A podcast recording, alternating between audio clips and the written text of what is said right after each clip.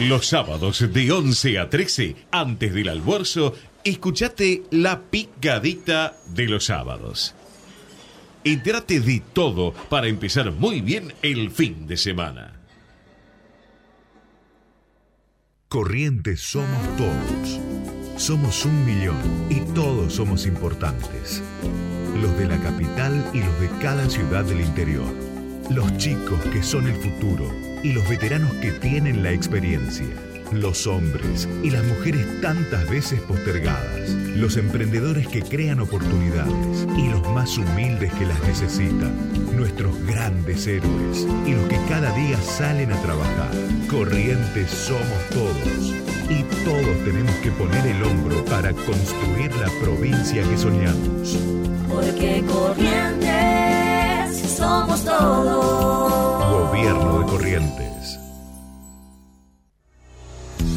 Compraría un palco en tu ventana para verte abrir los ojos con el sol cada mañana. Pero tu estrella es tan lejana que juro que me lo guardo con dolor aunque me sangra. El corazón, cuando te tengo al ladito hay explosión, una simbiosis tan perfecta en la ecuación, pero sé bien que ni me prestas atención. Me daría tal vergüenza si te dieras cuenta ahora que no puedo ni mirarte, que enloquezco por completo. Eres el centro del cosmos, mi universo paralelo, Muy, muy buenos días. Último sábado del año, último programa de la picadita de los sábados en este 2023. Hoy la señora Esther Álvarez, María Esther Álvarez, se tomó el día, pero está Alejandro Prada en vivo y en directo con nosotros en el último día. Alejandro vino a cerrar el año con nosotros. Salude a su fan, dígale algo. Eh, Hola más. El único, no, mi mujer y mis hijos. No tiene más fans. También que nos hemos peleado con muchos economistas, pero algún economista le tiene que caer bien. No, después de tantos años de la picadita, no he hecho ningún amigo.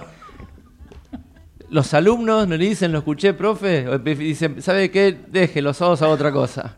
No, claro, dice lo suficiente escucharme durante la semana que encima los sábados, así que... Pero podría hacer tarea. Escúchenme el domingo y hagamos un resumen de lo que digo sobre historia económica. Sí, pero eso sería ejercer una especie de, de, no sé, de dictadura. Me tienen como una obligación, o sea, tengo que man- mantenerme en el ámbito académico. Está muy bien, está muy bien. Bueno, bueno, estamos acá en este último programa con 22 grados 5 según marca el Servicio Meteorológico Nacional. Una linda mañana, una noche fresca. Ayer que iba a llover, no llovió, pero bajó la temperatura y por ahora está lindo. 22, 23 grados, vientito, ¿no? Buenísimo, buenísimo. Espero que se mantenga todo el verano así. Es una...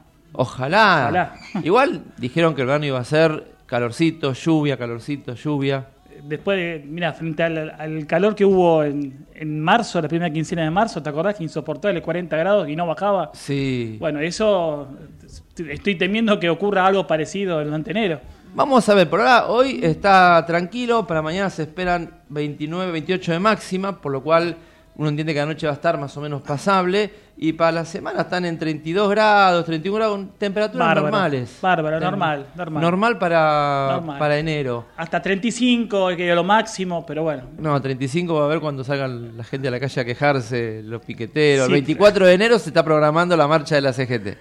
Que lo tiraron con tiempo diciendo el 24. A ver, estamos esperando que a ver si nos llamás. Hasta el 23 de enero a las 23.59 tenemos el teléfono abierto. No, no creo que eso ya- vaya a modificarse, ¿no? Ya, ya no creo que algo se detenga, logre detenerse a lo que ya está planteado o establecido.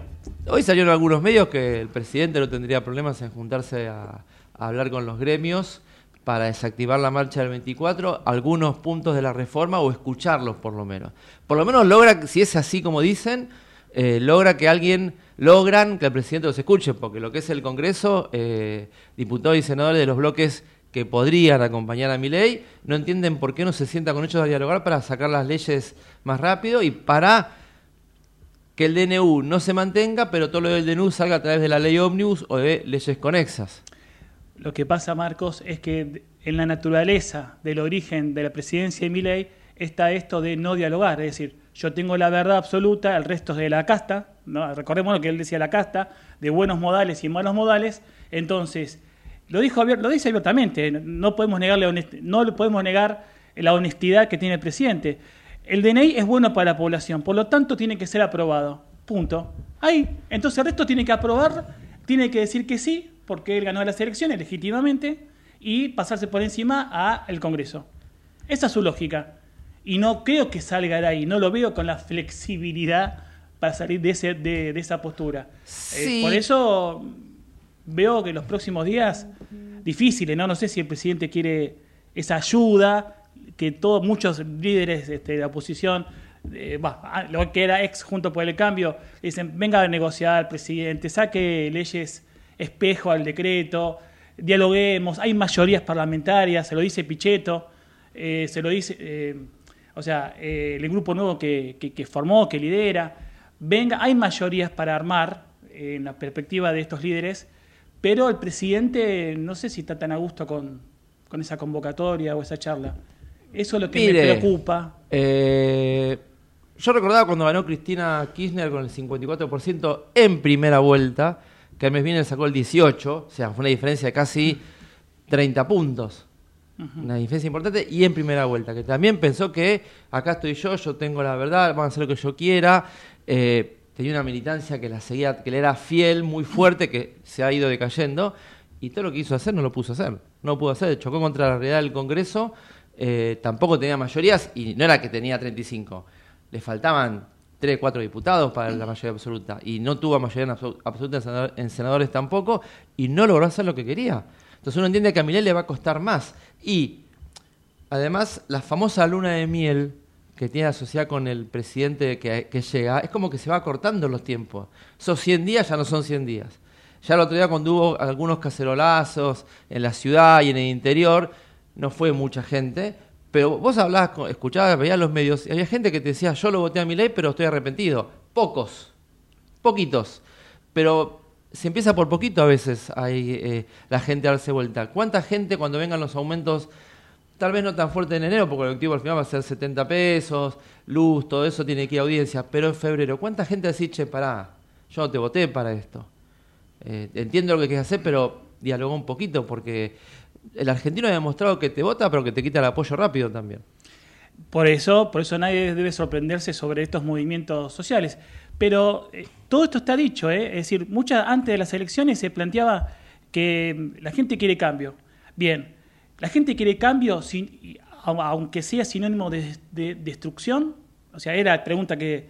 Bueno, y a veces ese ánimo de cambio, decir, bueno, no podemos estar con 150% de inflación, eh, no podemos estar, em, digamos, diciendo que estamos todos bien cuando estamos todos mal, esto este desequilibra la vida. Bueno, eh, hubo este cambio, barra, y que lo que propuso ley que era derogar un montón de cosas. Él lo, él lo dijo. Lo que sucede es que una cosa es la promesa y otra cosa es la realidad en carne viva que se lo está presentando, como dijiste vos, todavía no está todo plasmado en la realidad, en todas las medidas que, puso, ¿no? Pero hay, resistencias de todos lados, donde, donde apretés un poco los farmacéuticos que no quieren que le cambien la, boca, que se aumente la boca de expendio a los medicamentos, los libreros también. Bueno, eh, vamos a ver eh, esa facultad que vos proponés como deseo de que el presidente se acerque a dialogar, y eso lo veo un poquito difícil. Ya tenemos a nuestro primer este, invitado en línea, es el doctor Diego Hernán Armesto, abogado constitucionalista, libre pensador, como se uno puede ver en sus redes, este, y lo convocamos para hablar aquí en la picadita. Diego, te saluda Marcos Zapata, Alejandro Prada, buen día, ¿cómo te va? ¿Qué haces, Marcos? ¿Cómo estás? ¿Bien? Bien, bien, bien. Gracias por atendernos hoy, sábado a la mañana. Eh, y la primera pregunta... Estoy, estoy, escribiendo sobre el tema, entonces Olvídate. Sé que estás, estás con mucho laburo. Y la pregunta rápida es, el DNU ya entró en vigencia. Sí. Más allá de que tal vez la comisión bicameral se lo rechace y existe siempre la posibilidad y que se lo rechace el recinto. Todos los actos que se hagan dentro del tiempo que sea legal el DNU, ¿se mantienen después o vuelve todo a cero? No, se mantienen. Se mantienen, Marcos, olvídate. Mm. Todo lo que vos hagas ahora a partir de, ahora hasta que lo rechacen o la Corte Suprema le diga es inconstitucional, tienen eficacia temporal. Eso está en, en el Código Civil, ¿entendés? Dice, a partir de entrada en vigencia de las leyes, se aplican a las consecuencias de, relaciones, de las relaciones y situaciones jurídicas existentes. Sonaste. Si vos hoy vas a contratar a hacer un alquiler, si te lo quieren cobrar en Bitcoin, Yen, este, Yuan, lo que vos quieras, te lo van a cobrar en la moneda esa. Y cuando pase, ponele, yo no la veo, pero que le rechazara al Congreso el DNU, o la Corte o algún tribunal dicte una cautelar, Sí. automáticamente, es decir, el- hasta el momento que vos firmaste el contrato sonaste. Si te están prestando en este momento mil dólares, te van a pedir mil dólares dentro de, de 15, 20 días. Esa es la realidad. Bien, ¿qué tal Alejandro? Te saluda, buen día. Hola Ale, buen día. ¿Cómo Buen día. estás?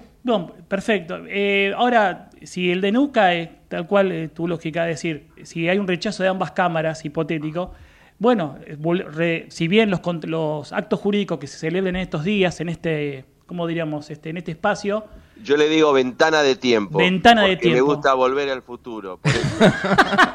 bueno, en esta ventana de tiempo, eh, bueno, volvemos a la situación anterior, o sea, lo que se celebró ahora vale, pero eh, se cierra. Claro, pero, pero vos acordate, Ale, si yo hago un contrato con vos hoy Sí. y vos me decís, Diego, me tenés que pagar en yuanes, listo, buenísimo, lo firmo y ponele que dentro en marzo, fines de febrero, las cámaras rechazaran el, el- el DNU, ¿no? Bueno, entonces se retrotrae la cuestión a el 28 de, fe- de diciembre, al Día de los Santos Inocentes. Pero yo firmé un contrato con vos, entonces yo te lo voy a tener que pagar en yuanes, Claro.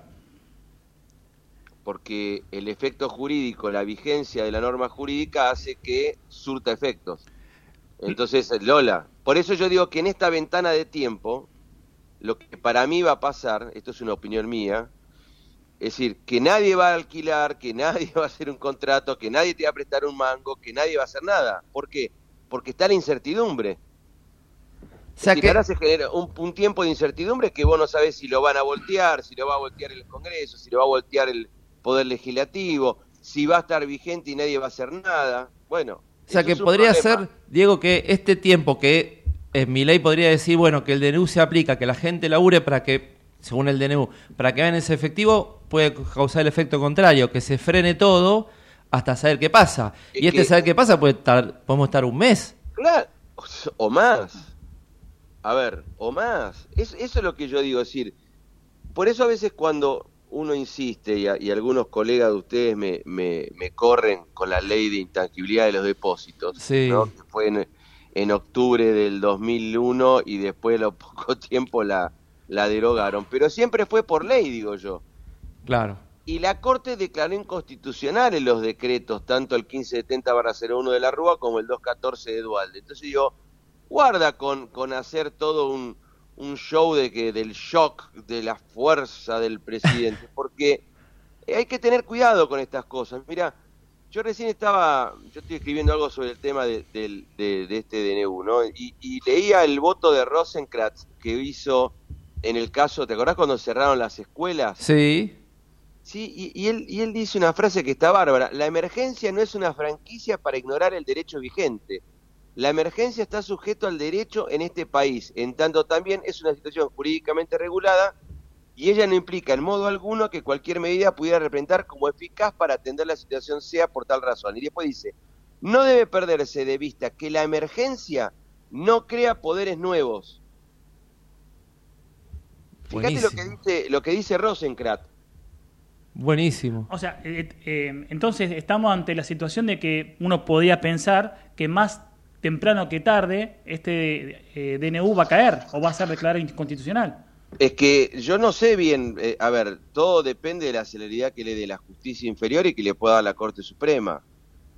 Pero lo que yo te digo es, si vos empezás a analizar a la luz de la jurisprudencia de la Corte Suprema, y acá ustedes se van a matar de risa porque empiezo con los nombres, pero tenés Veroqui, Video Club Dreams, Rosaliedo Campo, Smith, Provincia San Luis, González Martín, Asociación Argentina de Compañías de Seguros, Santa Fe contra el Estado Nacional, Festival de la Doma y Folclore contra el Estado Nacional, Blanco Julio, por reajuste de haberes. Todos esos fallos, la Corte dijo que los DNU son restrictivos y que no se pueden usar a gusto y piacere como se le canta al, pre- al pre- no por este presidente, eh, por Sino todo, por cualquiera. como por cualquiera.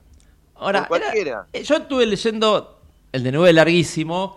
Eh, uno al, al no, pobre. al, no ser, al no ser abogado, además cuesta porque uno empieza a, le- a bu- a leer el DNU y va buscando las leyes, en un momento que te perdés de tanto artículo y decís, basta, no leo más. Ahora, ahí era necesario tanto tema. Lo que queda claro del DNU es que lo que busca es sacar al Estado de todos los ámbitos. Ahora, Sí. yo no entiendo la necesidad de urgencia de que los clubes sean eh, privatizados o la necesidad de urgencia de voltar la ley de agentes de viaje, por ejemplo.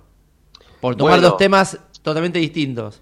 Sí, esa es la 14456, la ley de, de- de- el estatuto de, de viajantes. Yo tampoco la entiendo porque ahí hay algo muy gracioso. Y mira, está bueno que trajiste el de viajantes porque eh, hay, hay algo que me llama mucho la atención en el decreto. Fíjate algo, te lo voy a decir, total Sí. tenemos tiempo, ¿no? Yo Sí, tengo sí. tiempo, no sé ustedes. Sí, sí, sí.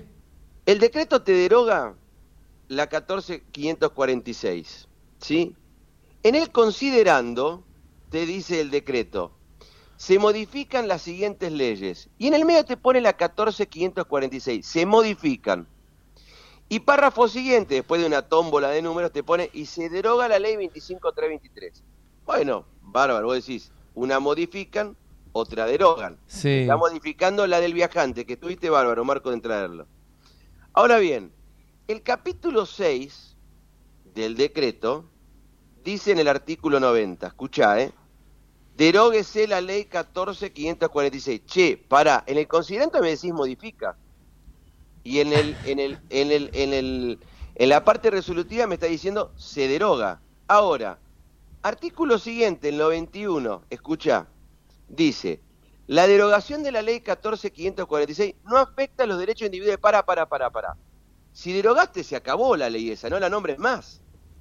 Eso me lo marcaron muchos en varios puntos. ¿eh? A mí me hablaban, por ejemplo, yo tengo mucho contacto con gente del sector turístico y hablan de eh, cómo se tienen que inscribir las agencias que van a hacer turismo estudiantil. Y una persona me dice, pero si vos volte- volteaste la ley de agentes de viaje, que te creaba el registro de agencia de viaje, a no haber registro, ¿dónde se inscribe la agencia de viaje estudiantil? Claro. Hay que crear una ley Es- nueva. Dice, hay, con- hay contradicciones. Bueno, hay artículos que dicen artículos sin número. Es decir, es decir, ponelo donde vos más te guste, parece que fuera la respuesta. Pero fíjate algo más. Vos hablaste de la necesidad de urgencia. Sí. La Corte Suprema define en que tiene que darse dos circunstancias para una necesidad de urgencia. Una, que sea imposible dictar leyes mediante el trámite ordinario, el artículo 77 de la Constitución. ¿No? Entonces, ¿cuál es la situación? Que ambas cámaras no puedan reunirse por circunstancias de fuerza mayor que lo impidan, por acciones bélicas o desastres naturales. Y acá viene la segunda pregunta. El 13 de diciembre del 2023, el Senado de la Nación pudo reunirse sin estar en sesiones extraordinarias y definir sus autoridades. Todos recordamos cuando este, el, el- la, la- UCR, el PRO y otros partidos con Villarroel a la cabeza se llevaron puesto al kirchnerismo. Sí. ¿no? Bien. Entonces, primer pregunta. Vamos con la- lo que dice la Corte con los DNU. ¿Puede reunirse el Congreso? Sí. Sí. Bien. Segunda cuestión que plantea la Corte. Que la, que la situación requiera soluciones legislativas que sean de una urgencia tal que deba ser solucionada inmediatamente. Inmediatamente. Y que el plazo sea incompatible con la demanda del trámite normal de las leyes. De acá viene la segunda pregunta. ¿Está lo inmediato? Cuando el decreto, cuando el decreto empieza a regir a los ocho días de su publicación.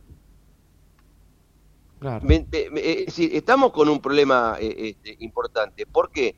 Porque ahora me voy a la Real Academia Española. ¿Qué es inmediato? Que sucede enseguida y no puedo tardar. Y me das ocho días.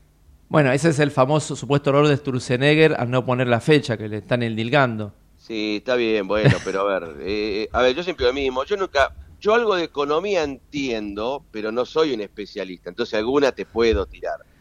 Entonces, que un economista me venga a aplicar el derecho, ya está. Entonces, ¿sabés qué, Marcos? Cerremos todo y hablemos de física cuántica nosotros. Y hablando de derecho, esto que quieren, que es creo que son los puntos más eh, difíciles para la oposición que quiere construir con el presidente, que se quiere acercar, un sector del radicalismo, un sector del PRO. El tema de delegarle facultades, que pueda tomar deudas sin pasar por el Congreso. Y eso no se puede. El- mira, el Ahí no lo van a acompañar. No, mira. La reforma electoral, vos que caminás los pasillos del Congreso, la reforma electoral, vos sos un diputado de una provincia al cual la nueva reforma, caso Tierra del Fuego, que pasaría de cuatro diputados a uno, ni te sentás a discutir esa ley. Pero aparte ya se... A ver, hay dos cosas acá. Uno, primero, el, el artículo 45 de la Constitución te dice que es entre 16.000 y 33.000 que vos pones diputados. Ajá. Es decir, tendría que haber más diputados, no menos. Acá te reducen los diputados. Es decir, ese artículo está yendo en contra del artículo 45 de la Constitución Nacional. ¡Pum! Inconstitucional. Alguien lo tiene que plantear. Dos, el sistema de circunscripción uninominal. Con la arbitrariedad que, primero, ese eh, exige mayoría especial para su aprobación. Es decir, la, la, la mayoría total de los miembros. Es decir, ¿De los una- presentes? ¿O no, de del to- total. del total. Entonces ahí tenés un segundo problema, un segundo escollo. Tercer cuestión. Ya se probó eso acá. Y en la discrecionalidad, yo mira, yo le iba manejando, iba pensando en la, en, yo viste, como vivo en zona sur, iba manejando y iba diciendo, ¿cómo elegimos un diputado acá? Esto sería una locura. Sí, Es decir, en la provincia de Buenos Aires, que pasa a tener 92 diputados de 72, la mayoría de los diputados serían representantes del conurbano. Y el interior quedaría, quedaría la intemperie con el tope de 180 mil. Sí, yo... Pero no, no es geográfico también, eh, es decir, si es por circun- circunscripciones, hay que determinar las cuáles son, pero bueno. Claro, bueno, pero eso, eso es discrecional. Y acá viene el ejemplo que doy con Perón. Esto lo aplicó Perón. Perón, como siempre perdía la capital a mano de los radicales, se le, met- le met- te metió en el miedo este circunscripción uninominal, que es la primera vez que entra Alfredo Palacio, o creo que la segunda vez como diputado nacional, no recuerdo bien, pero el tipo te hacía, te mezclaba pera con manzana, te ponía, te ponía Recoleta como circunscripción y te lo mechaba con Lugano. Entonces, ¿qué hacía Perón? De esa manera te robaba un diputado. Claro. ¿Entendés? Entonces, y, y el problema de la circunscripción nominal que desaparecen las minorías, que es lo que decís vos, Marcos. Es decir, los partidos que hoy tienen, por ejemplo, la, la- del Caño, Breckman y, que- y del Pla, del Pla, de Plata, desaparecen. Pero además yo soy dirigente de la provincia de Buenos Aires, subiendo 25 diputados de la provincia, me preocupa, voy a- me voy a matar más por ser gobernador de la provincia que por ser presidente, voy a tener un poder total.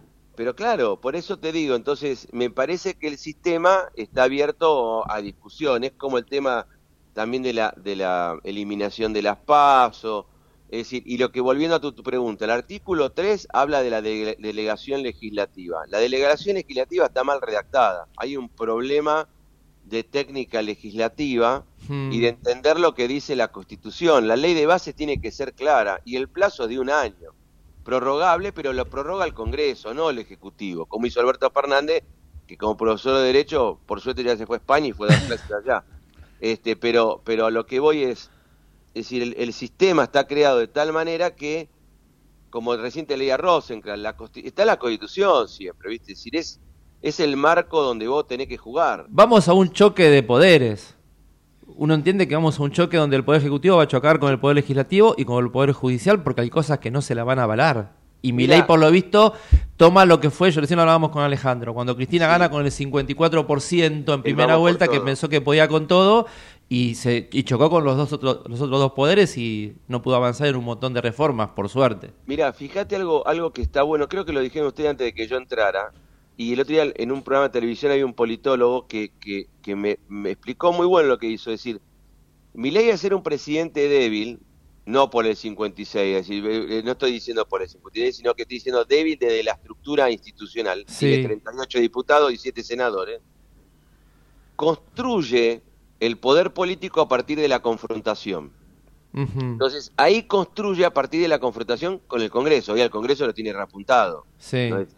Es, es, el, es el mal más grande de la República Argentina para él, ¿no? Es decir, donde están los que quieren morder, los coimeros, papá va, como dijo él el otro día. Entonces, en, en esa construcción política vos tenés que analizar también qué es lo que gana. Y yo no veo, Marcos, y vos también sos un tipo que caminás mucho el Congreso, es decir, puentes. No hay No hay puentes. puentes. No, hay no, no hay- puentes. yo no veo diálogos porque este, eh, después cada sector de... Bueno, el, el gobierno mucho no habla, solamente hablan por gacetilla de prensa y, y alguna entrevista que dé el presidente, pero después no, no, no, no, no vemos jugadores como que estén tratando de tirar centros para ver, buscar lo- las formas o las maneras de poder entablar un diálogo que te permita destrabar todo esto. Porque fíjate que la ley, Marcos y Ale, eh, Ale era, ¿no? Sí. Sí. Sí. Eh, eh, tiene un artículo, la ley está súper gigante, el 654, que te habla de ratificar el DNU. Y, y el otro día también estaba en un programa de televisión con el ministro de Justicia y le dije, está mal redactado eso. Porque la ley 25, seis- eh, 26.122, que es la ley que regula los DNU, ¿sí? establece que se aceptan o rechazan por parte del Congreso mediante resolución de ambas cámaras, de cada una de las cámaras, perdón. Sí. No, no, no hay una ratificación. ¿Dónde sacaron eso? Es más, ese artículo va en contra de una ley que está vigente. Y es más, te produce un riesgo, Marcos, porque vos podés levantar la mano, ponle que vos fuera diputado, y pedir, Sí. solicito se cambie la redacción del artículo 654. Sí, diputado Zapata tiene la palabra. Y decís, mire, yo pido que en vez de rectificar, diga, derógase. Bueno, eh, hay una moción, pásese a votar. Plum, lo votaste y se lo derogaste. Ah. Eh, ve- ve- Vos vos te das cuenta, ¿no? Da, la sensación que fue, llegué con este discurso, me quiero sacar el Estado encima, todo esto tiene regulación en el Estado, lo tiro y además me llevo algunas facultades para hacer lo que quiero y no trabajar con el Congreso. Eh, por Y, eso digo, bueno, vamos eso- a un eso- choque de poderes. ¿Y cómo Eh, llamamos eso es- eso? Eso es un poco, sabés que en 1994, un convencional constituyente, Alberto Natale, de Santa Fe, Partido Demócrata, Sí, cuando se aprobaba estos dos artículos, el 99.3 y el 76, decía, bueno, a partir de ahora han matado al Congreso de la Nación y se va a transformar en un lindo edificio para transformarlo en un museo y de visitarlo de vez en cuando. Sí. 1994, de salvo que Natale ten- tuviera la bola de cristal en aquel momento, ya la vio lo que Eh, iba a pasar. eran otra calidad de diputados y senadores y de dirigentes Claro. políticos, me parece, en esa época. Pero que Exacto. aunque, quizás aunque, no est- eh, aunque estaba escrito, lo que advertía Natale, eh, uno podía pensar, bueno, ¿quién se va a atrever a hacer eso? ¿A quién se va a atrever a pasar por encima del Congreso? De, de tal manera, ser. de tal magnitud.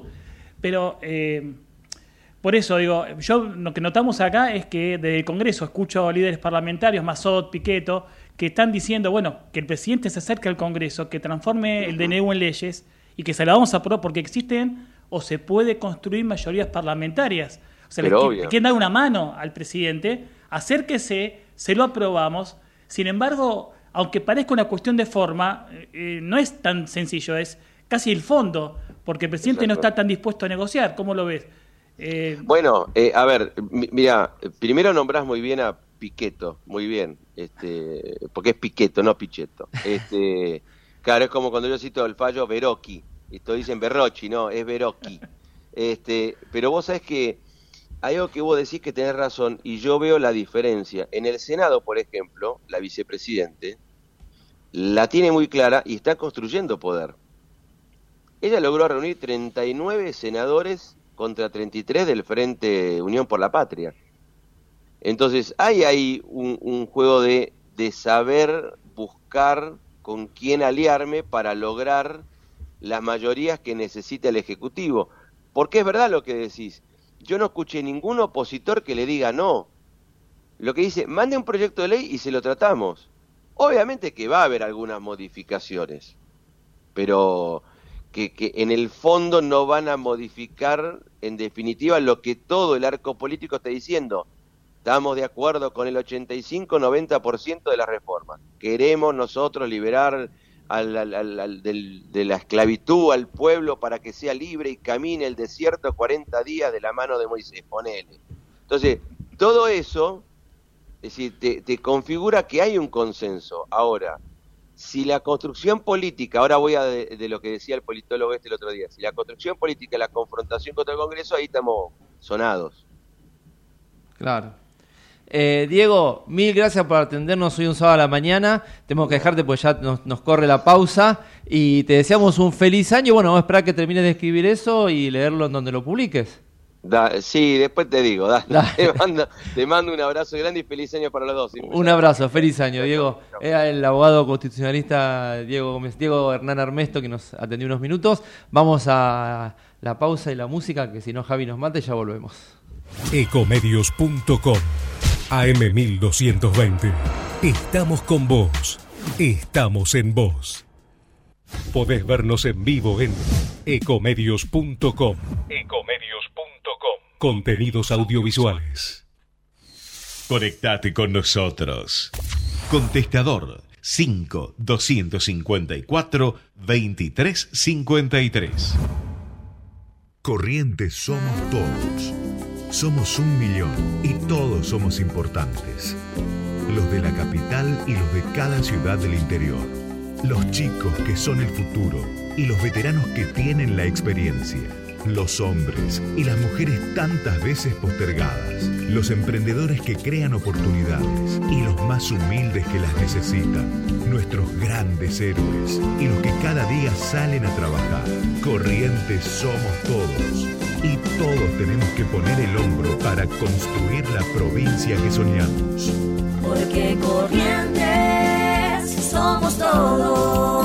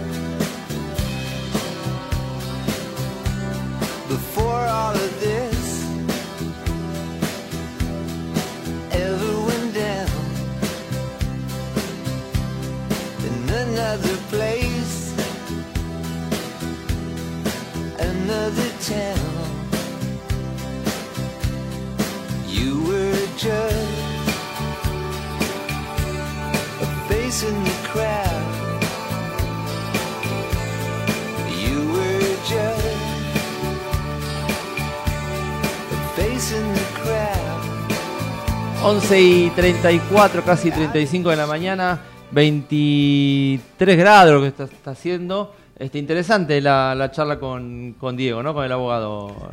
Sí, buenísima. Eh, lo que sí, eh, uno da la pauta, ¿no? Con todas eh, estas aspiraciones, digamos, a la totalidad este, que tiene el presidente con este DNU 70, hace que quizás por estadística se cometan errores, eh, artículos, se mencionen leyes que se, derogan porque se la vuelven a citar, es decir, todo lo que hemos escuchado recién, cosas que hay que merecen un análisis mucho más profundo.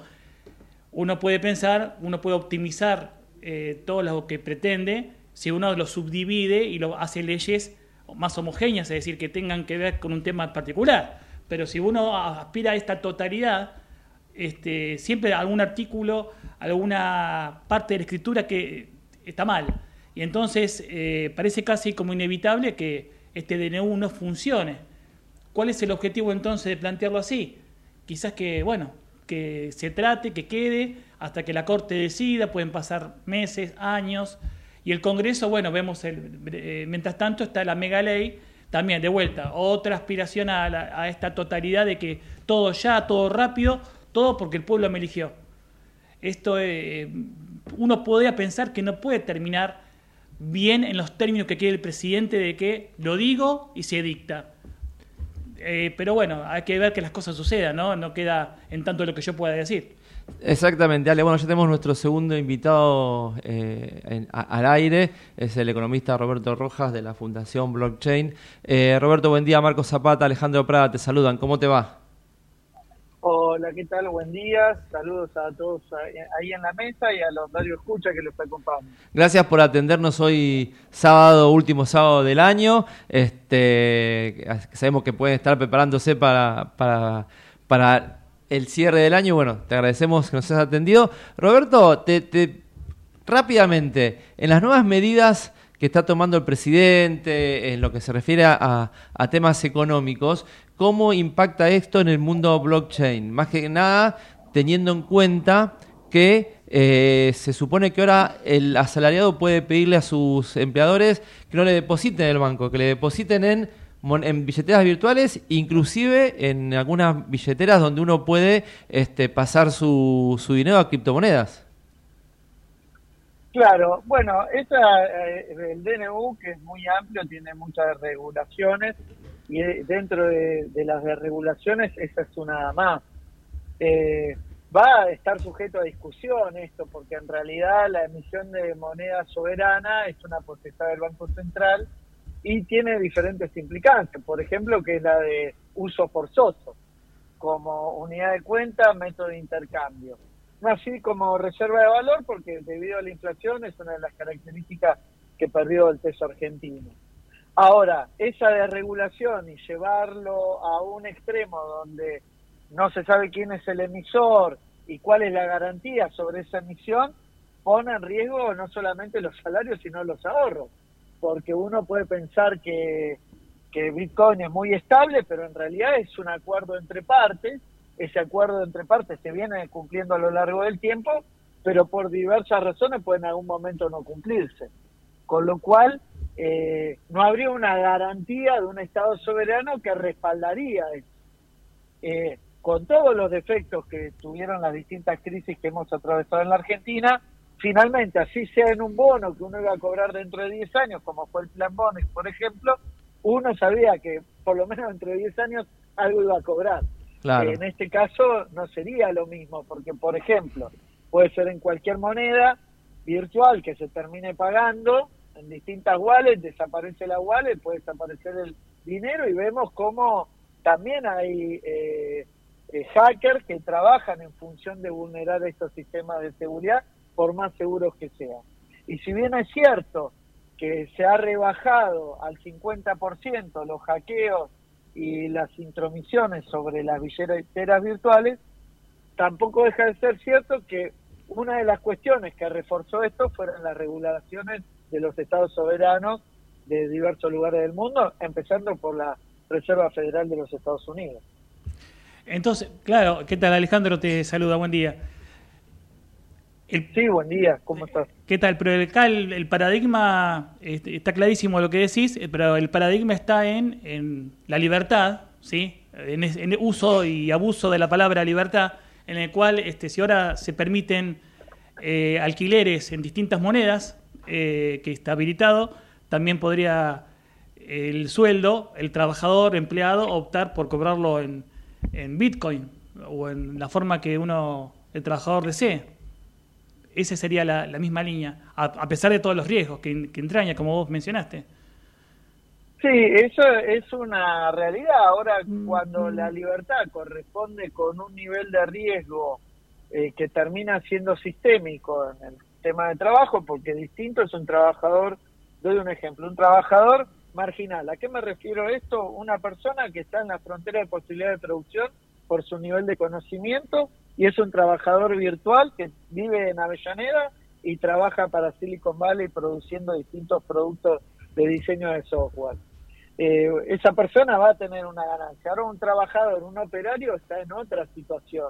Necesita cierto esquema de reglamentación que proteja sus intereses, que son mucho más vulnerables que los del otro.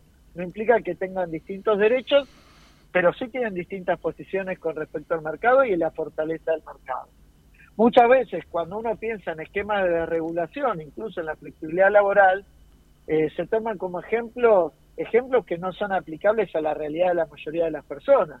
Hoy en Silicon Valley una empresa de 15.000 empleados cierra y a los a la semana, 15 días, los 15.000 que fueron despedidos están con nuevos, puestos de trabajo. Pero es un, un sector muy reducido de la economía global. Eso no sucede con todos los trabajadores. No es lo mismo cuando se para la obra pública, si un trabajador tiene esta famosa mochila austríaca que pone la responsabilidad desde el empleador al trabajador de mantener sus ahorros para, para los esquemas de despido y para su jubilación, que lo tengan Bitcoin y le desaparezcan, porque finalmente cuando eso es sistémico va a tener que salir el Estado nuevamente dentro de 10 años a ver qué se hace.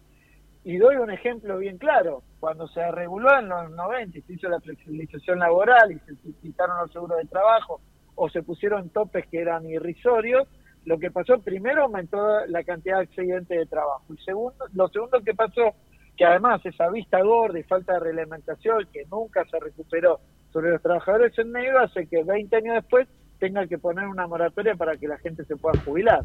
No porque no haya trabajado, sino porque no ha tenido aporte. Y la realidad que termina siendo algo sistémico. Eh, los seres humanos nos agrupamos en sociedades y generamos estos contratos sociales, estas reglamentaciones para proteger la, la parte débil de la sociedad. La parte de fuerte de la sociedad se defienden solas. Eh, Roberto, vos en, en- en general, las reformas económicas que plantea el, el presidente en el DNU y en la ley Omnibus, ¿qué, ¿qué opinión tenés al respecto de lo que has podido ver? Sí, fundamentalmente a mí me parece que eh, primero que no se puede cambiar con DNU eh, leyes que incluso han sido aprobadas en el corto plazo, más allá que uno tenga su propia crítica, y hablo en términos personales, como Sí. hacer con la ley de alquiler. Eh, por otro lado, me parece que para eso tenemos un poder legislativo, un poder ejecutivo, un poder judicial.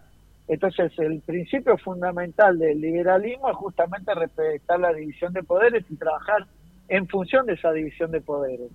Ahora, un DNU justamente va en contra de todo este esquema de pensamiento y lo que instala nuevamente es una formación detrás de ese supuesto liberalismo de un conservadurismo histórico en la Argentina, que a lo único que lleva es que ciertos monopolios tengan ganancias y que el resto de la población absorba las pérdidas.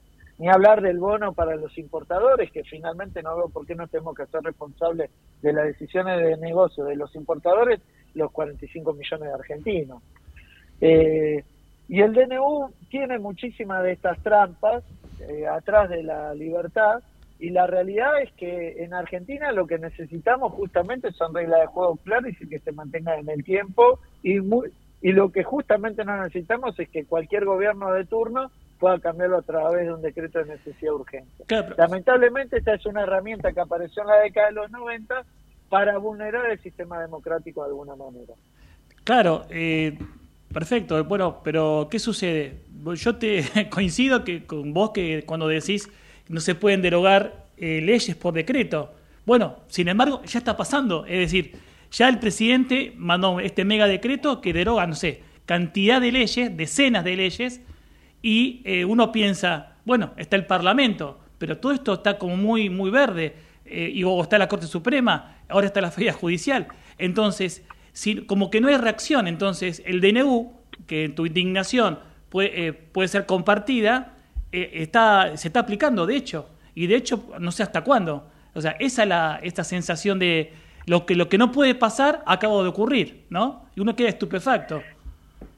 Eh, la- lamentablemente esta es una ventana que se abrió en los 90, es una ventana que vuelve a las peores épocas de la década infame de la Argentina, de 1930, y lamentablemente la realidad es que se vulnera el sistema democrático, porque finalmente encabeza una persona la que le, legisla para todos, sin importar los acuerdos, ni los sectores, ni los participantes, ni la historia misma del país. Claro. Eh, lo que habría que derogar es justamente los decretos de necesidad de urgencia que no se puedan aplicar, que tengan que ir a través de leyes. Porque para eso tenemos un Congreso y pagamos todos esos salarios y esas cantidades de sectores para tener esos marcos de discusión. Nosotros Pero no hay, no reacción, pensar- ¿eh? Hasta ahora no, no parece que hubiese una gran reacción este, de ningún poder para frenar todo esto. Esa es la preocupación. Bueno, la CGT, que en la época de Mauricio Macri se le pedía que ponga la fecha de un paro, ha tenido reacción, ha puesto un paro. Aún eh, Gerardo Martínez, que es uno de los que trabaja en función de la mochila austríaca dentro de su gremio y se aplica, eh, aún en ese caso ha aceptado tener un paro, creo que el 24 de enero, y va a ser el gobierno democrático que tuvo el paro más rápido. Eh, pero no se pueden derogar 600 leyes así porque sí. Esa es la realidad. No se pueden cambiar todas las reglas del juego en la cabeza de una persona, y menos una persona que no ganó en primera vuelta por amplia mayoría, sino que ganó en un balotaje.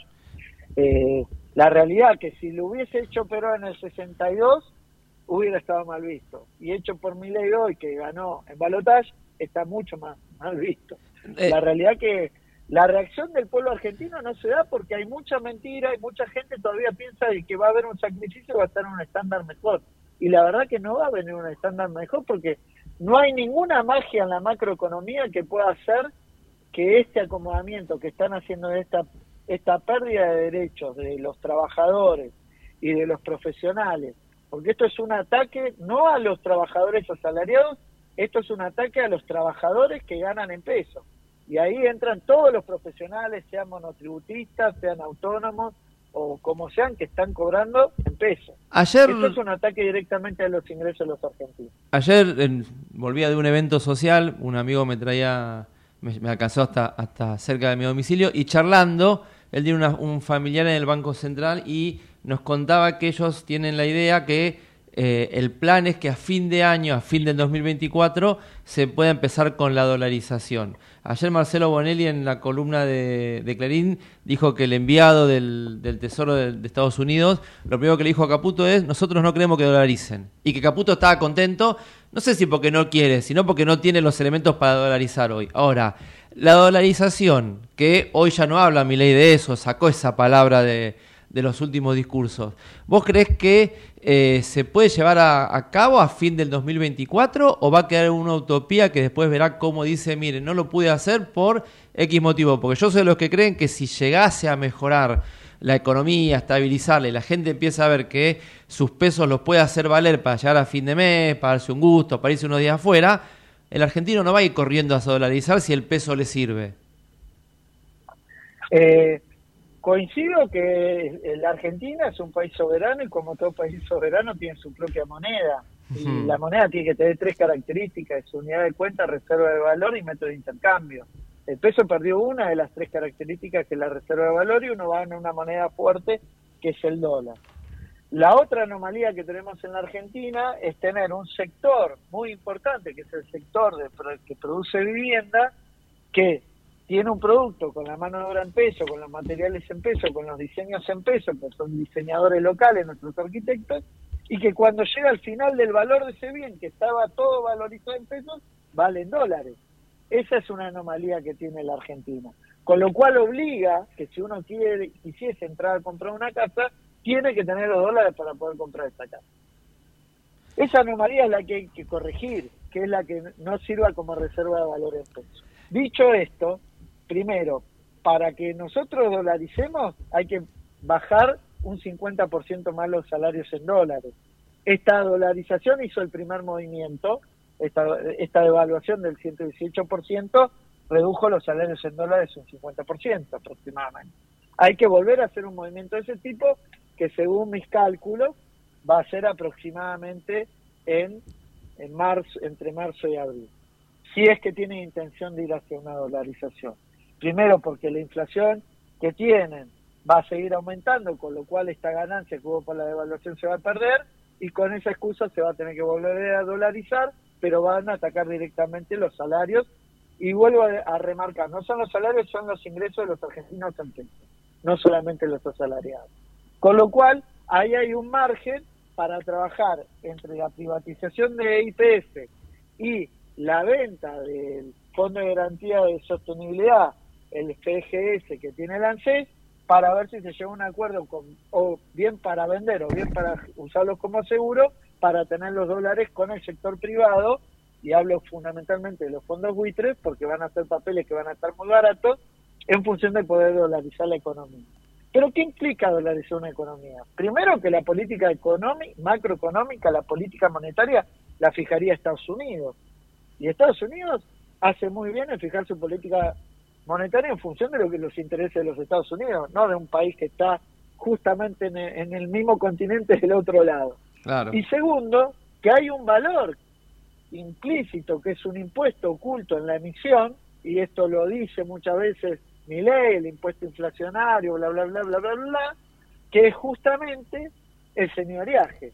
Por cada billete de 100 dólares que se emite, eso tiene un valor de producción, que son centavos de dólares, supongamos, digo cualquier número, porque no tengo el número exacto, 50 centavos de dólar, hacer un billete de 100 dólares, pero una vez que la FED lo pone en el mercado vale 100 dólares, o sea, se ganó 99 dólares con 50. Eso lo estaríamos pagando los argentinos al Estado norteamericano. ¿En función de qué? Entonces, hoy en día, el impuesto inflacionario se lo pagamos a nuestro Estado, con todas las quejas que tengamos. Pero es nuestro Estado, finalmente va a pagar el salario del policía, el salario del docente, el salario, el salario del empleado administrativo, pero de la otra manera va a pagar el sueldo del policía, del docente, y el salario administrativo de los Estados Unidos. Es una cuestión que para mí no tiene ninguna discusión si seguimos pretendiendo ser un Estado soberano como lo ha sido desde la Revolución de Mayo en la Argentina. Bueno, entonces estamos es una falacia, como le gusta decir al presidente, dolarizar porque si exige salarios a la mitad de lo que son hoy actualmente, ellos te el gobierno te ofrece, te dice que una baja en el poder adquisitivo de la demanda funciona como contrapeso a la suba de precio de la economía. Como que la economía no- los precios no pueden subir mucho más porque la demanda es baja. Entonces no es eh, algo que salió así, sino es algo a propósito que quieren hacer. Y es una mentira porque quieren precios altos y salarios bajos. Bueno, pero eso es real, eso va a bajar la inflación, obviamente. Pero ¿a qué costo? O sea, cuando nosotros hablamos del estándar de lujo, que es el que está acostumbrado a discutir el presidente actual, con Pablo Roca, con Eurnequian, cuando ellos dicen ajustamos el valor de nuestra cartera, es una, un ajuste eh, de valores enormes en función de, de acciones enormes que llevan adelante, como grandes obras. Cuando un trabajador, un asalariado, y hablo de ustedes y de mí en particular, le decimos te ajusto a- al 25% de tu salario y sí vas a comprar muchísimas menos cosas, pero si tu pibe va en una escuela no le vas a poder comprar el cuaderno. Si tu pibe come bien, uno en la familia va a tener que dejar de comer bien. Esa es la cuestión que estamos discutiendo. Y no hay ningún modelo de desarrollo que se lleve en la historia de la humanidad en función de un pueblo hambriado. Para tener un esquema de desarrollo, lo que tenés que tener es un pueblo bien alimentado, un pueblo con acceso a ciertos bienes de distracción, a ciertos bienes lúdicos y a ciertos bienes del conocimiento. Y eso no se da con un pueblo hambriado. Y la propuesta que está proponiendo Milei es la de principios del siglo pasado, donde unos pocos argentinos viajaban tirando con la vaca atada en barco a París, que hacían palacetes en París y fiestas tirando la manteca al techo, mientras que acá eran todos pobres y el 46% de la población era analfabeta. Entonces, eso no es ningún modelo de desarrollo y para mí es claro que el presidente no sabe ni de macroeconomía y mucho menos de desarrollo, pese a que él dice que es especialista en desarrollo con y sin dinero, y a todas las claras no hay ningún modelo de desarrollo en la historia de la humanidad que se haya dado con salarios bajos. Clarísimo, Roberto, te agradecemos mucho estos minutos y eh, te deseamos un muy buen comienzo de año. Muchísimas gracias a ustedes por las llamadas, que eh, espero no haber dado muchas malas noticias y seamos optimistas que el 2024 vamos a hacer un esfuerzo para que todo salga muchísimo mejor. Ojalá sea así. Te mandamos un abrazo grande. Era Roberto Rojas, economista de la Fundación Blockchain. Clarísimo. Los dos primeros invitados, clarísimo en todos sus conceptos y eh, dos personas, una de la economía y una del derecho, con el mismo discurso prácticamente. Eh, el- Hay que respetar la constitución, hay que tener cuidado, esto va a empobrecer a los argentinos. Y, y como diría Galileo, Galilei, este, y sin embargo, el DNU sigue vigente. Es decir, estamos, escuchamos de nuestros dos entrevistados que no va, hay inconsistencias incluso en la redacción del DNU, inconsistencias en esta pretendida liberalización de la moneda que uno quiere transar. Eh, todo entienden que es una ventana, pero una ventana que puede extenderse meses, años. Bueno, a ver, eh, la bicameral hay que se está conformando, eh, tiene 10 días para tratar el, el DNU, pero primero se tiene que conformar la bicameral. Pongámosle que tarde esta semana en conformarse. Se conforma el viernes que viene. Empieza a trabajar el otro lunes. Tiene dos semanas, ya estamos en la fecha donde habría sesión, se supone. Se están conformando las comisiones. Va todo muy lento. Pero hay que decirle a la gente, eh, porque la gente se va a enojar con la casta, porque va lento, que parte de los que están haciendo lento son los eh, legisladores que responden al gobierno nacional. Si no es que se está haciendo lento porque la oposición quiera, porque de hecho, si fuera puñón por la patria, ya se hubieran juntado toda la semana pasada y hubieran volteado el decreto y todo. Y un sector del, de los opositores acuerdistas, llámele sector del PRO, un sector del radicalismo, un sector del, del, del nuevo espacio que conforma Piqueto, este, no están de acuerdo con el DNU. Claro. No están de acuerdo. Hoy yo me animo a decir que si en, en la bicameral, que son 16 los que integran la bicameral, 6 entre diputados y senadores van a ser de Unión por la Patria, que sabemos que van a votar en contra. Necesitan conseguir tres votos más en contra para que no pase por la bicameral. Que yo creo que hay dos senadores que pueden llegar a votar en contra. Uno radical y uno sería Camau Espínola, que es un peronista que va y viene. Y si Camau Espínola llega a ver que la gente empieza a putear mucho, así como en un momento dijo, che, allanemos a Cristina, gobierno de Macri, después fue candidato a senador por Cristina, porque se dio cuenta que Macri se caía. Se volvió a acercar al kirchnerismo allá en Corriente, como era el mejor candidato para que media lo pusieron, ahora se fue de vuelta, así va y viene, o sea, ojo con Espínola. Y yo me animo a decir que hay un senador más, que es el senador Zimmerman de radicalismo, que yo no sé si acompañaría al DNU porque responde en la interna radical a el sector de Gerardo Morales. Entonces ya tendrías ocho en contra. Necesitan uno más para voltearlo. Y en el Senado, que creo que, la, que que decía Diego Villarroel es la que mejor entendió lo que, cómo es esto de hacer política, el kirchnerismo tiene 37, un- el peronismo tiene 37 senadores. Con que junte dos tres más que voten en contra, que yo creo que lo puede juntar, por el Senado no pasa. En diputados tienen 102 más los 5 de izquierda, son 107. Si la oposición dialoguista vota con que 20 y pico de diputados digan no acompaño, le voltean el decreto. Ahora mi pregunta es, ¿qué va a hacer mi ley si se cae el decreto? Porque el presidente está jugando un pleno a un todo nada, que eh, siempre hay presidentes que siempre en los 40 años de democracia hay proyectos fundamentales que hay que decir sí o no y se juega el poder político. La 125, esa votación de, parecía una crisis política en el gobierno, fracasa el gobierno, pero el gobierno Cristina, Cristina siguió y después dejó de hablarse con su vicepresidente, obvio, con Cobos. Pero en este caso no es una ley fundamental que, insisto, se gana, se pierde. Acá es casi todo un programa de gobierno, entonces, eh, ¿estamos todos de acuerdo que eh, no va? Perfecto. Sin embargo, es por mueve. Sin embargo, el DNU sigue avanzando. Sin embargo, el DNU sigue vigente. Ya las prepagas aumentaron muchísimo. Ya el, colectivo aumentó un 50% y a, mit- a mitad de enero supuestamente aumentan eh, otro tanto más. Y los diputados y senadores, vos decís que en la bicameral se frena. Bueno, ojalá. Pero si la bicameral da un pie para que a, a las cámaras, diputados aprobará, Senado aprobará, la Corte Suprema eh, dará un veredicto de, inconstitucional. Bueno, entonces son los pasos que uno espera, que va lento, pero mientras tanto el DNU sigue rigiendo, mientras tanto la voz, voz del amo o voz del presidente, la ley que se está imponiendo, ¿no? Entonces, eh, estamos en una situación que eh, ahí está, ¿no? Este tema de, de este autoritarismo. Lo hago por el bien de la sociedad. Bueno, eh, son siempre los motivos que esgrimen los, este, estas medidas, que uno son, digo, medidas autoritarias, no digo que el presidente sea autoritario, pero estamos ahí. Es decir, ¿qué piensa, qué pasó por su cabeza en este mega decreto? Eh, ¿Qué pensó? en- porque justo uno, de los fundamentos del decreto, que me quedé leyéndolo, eh, uno dice que, eh, ¿por qué se toma un decreto? Porque si yo anuncio las medidas, el accionar de los individuos puede hacer fracasar la efectividad de lo que yo voy a dictar. Y entonces eso, ¿qué hay de liberal ahí? No, entonces yo no te anuncio qué voy a hacer, lo hago directamente, porque si te digo dos días antes que voy a sancionar tal medida, la sociedad o los individuos de una sociedad reaccionan de tal manera que me va a impedir o los efectos que yo busco no se van a lograr. ¿Y cómo es esto? Si yo estoy buscando lo mejor, ¿te tengo que decírtelo de golpe? ¿Sorpresa? No.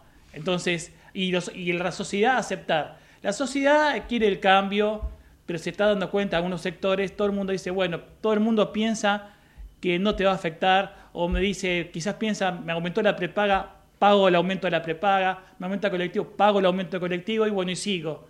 Hay esa suerte de siempre uno piensa que va, pero son muchos los que están ¿Sabe lo protestando que decía y un, veremos. un ex senador radical que hoy gobierna una provincia? Porque charlando decía antes de la pausa, eh, hablando con pistas, le decían, pero este así, diálogo así informal. eh, no podemos pasar otra vez por un, por un 2001, pero todo indica que vamos camino a un 2001. No sé si se van a ir los dos. Decían algunos pistas. Da la sensación de que capaz que se queda ella gobernando, que supuestamente lo que a Macri le hubiera gustado según una editorial de Fontevecchia hace tres meses. Que la elegida era ella, no él. Y el senador le dijo, bueno, alguien tiene que hacer el trabajo sucio, después ordenaremos.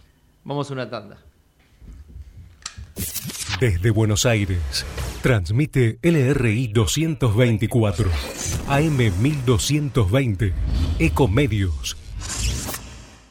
Podés vernos en vivo en ecomedios.com. Ecomedios.com. Contenidos audiovisuales. Conectate con nosotros. Contestador 5 254 2353. Corrientes somos todos. Somos un millón y todos somos importantes. Los de la capital y los de cada ciudad del interior. Los chicos que son el futuro y los veteranos que tienen la experiencia. Los hombres y las mujeres tantas veces postergadas. Los emprendedores que crean oportunidades y los más humildes que las necesitan. Nuestros grandes héroes y los que cada día salen a trabajar. Corrientes somos todos. Y todos tenemos que poner el hombro para construir la provincia que soñamos. Porque corrientes somos todos.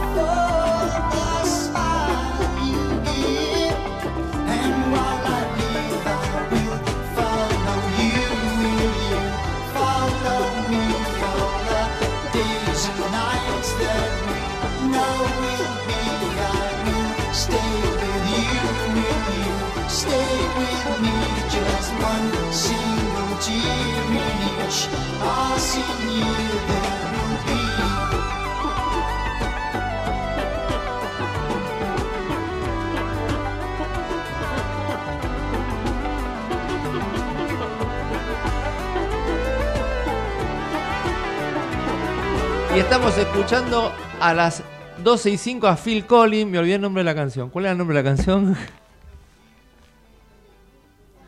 Follow You, Follow Me fue a pedido especial. Me piden las canciones y me olvido las canciones. De Phil Collins. Este, para Gaby que me lo pidió, le mando un beso. Acá me están diciendo que un oyente que le encantó Génesis. Ah, muy bien. Sí, el ami- bueno, amigo- también se lo dedicamos a él entonces. El amigo Juan Raño está escribiendo. Así ¿Vio que, tiene admiradores? ¿Vio que aparte de la familia tiene su- su- sus compañeros, seguidores? ah, compañeros, amigos. Sus groupies. Sí, sí, tenemos un grupito que nos hace, va, le pusimos, alguien le puso el nombre entre nosotros, la orga.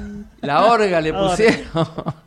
El grupo de profesores que nos juntamos, dialogamos sobre, bueno, sobre nuestra profesión y también sobre el país. Está muy bueno, Así que está muy bueno. hablamos sobre eso. Escúcheme, se llega a fin de mañana. ¿Dónde pasa mañana la fiesta? En casa. En su casa. Sí, ¿Comida que, que está algo No, no. tranqui o los- nos matamos No, con la comida? No, no, no, no, no. Mi mujer cocina, siempre maravilloso, pero no, no soy de, no somos de la comida ni mucho menos. Este, no sé si me va a cargar, pero digamos, este, es un momento que para mí es, es importante, pero bueno, la paso tranquilo. No, no. Veo que uno se da muchos atracones, espera No, la fiesta no, y se mata. me- Tiene los asados, che, me- voy al asado de los amigos, el asado de los de fútbol, el asado de acá, el asado del trabajo, más la fiesta, y llegás al primero de enero y decís, puta madre, cómo me excedí un poco con la sidra. No, bueno, pero las reuniones laborales sí, ce- celebramos, por supuesto, pero no, después comer asado este, al día siguiente o otro, otro momento, no, no. Bueno, Todavía el asado sigo, Eh, sigo convocamos, eh, como no pudo venir, estuvimos dialogando con, con una nutricionista, Mariana Spengler, que es licenciada en nutrición, miembro del Departamento de Nutrición de New Garden, que es la principal cadena de tiendas de alimentos naturales en Argentina. Como no podía venir porque está a full, esta semana viendo todas las, la- las comidas sanas que hay que comer después de pasar estas fiestas, como hay que comer sanamente, este, le preguntamos a, ella cómo se debería cenar el 31 de la noche para no excederse y sentirse mal el primero de enero y nos decía lo siguiente. En estas fechas queremos celebrar y disfrutar de la festividad con nuestros seres queridos. Y tantos platos deliciosos en la mesa de fin de año resultan súper tentadores. ¿Qué podemos hacer? Ese día es importante evitar saltear comidas para no llegar con hambre al encuentro. Realizar las cuatro comidas diarias nos va a permitir regular mejor el apetito y evitar tomar decisiones impulsivas o menos saludables.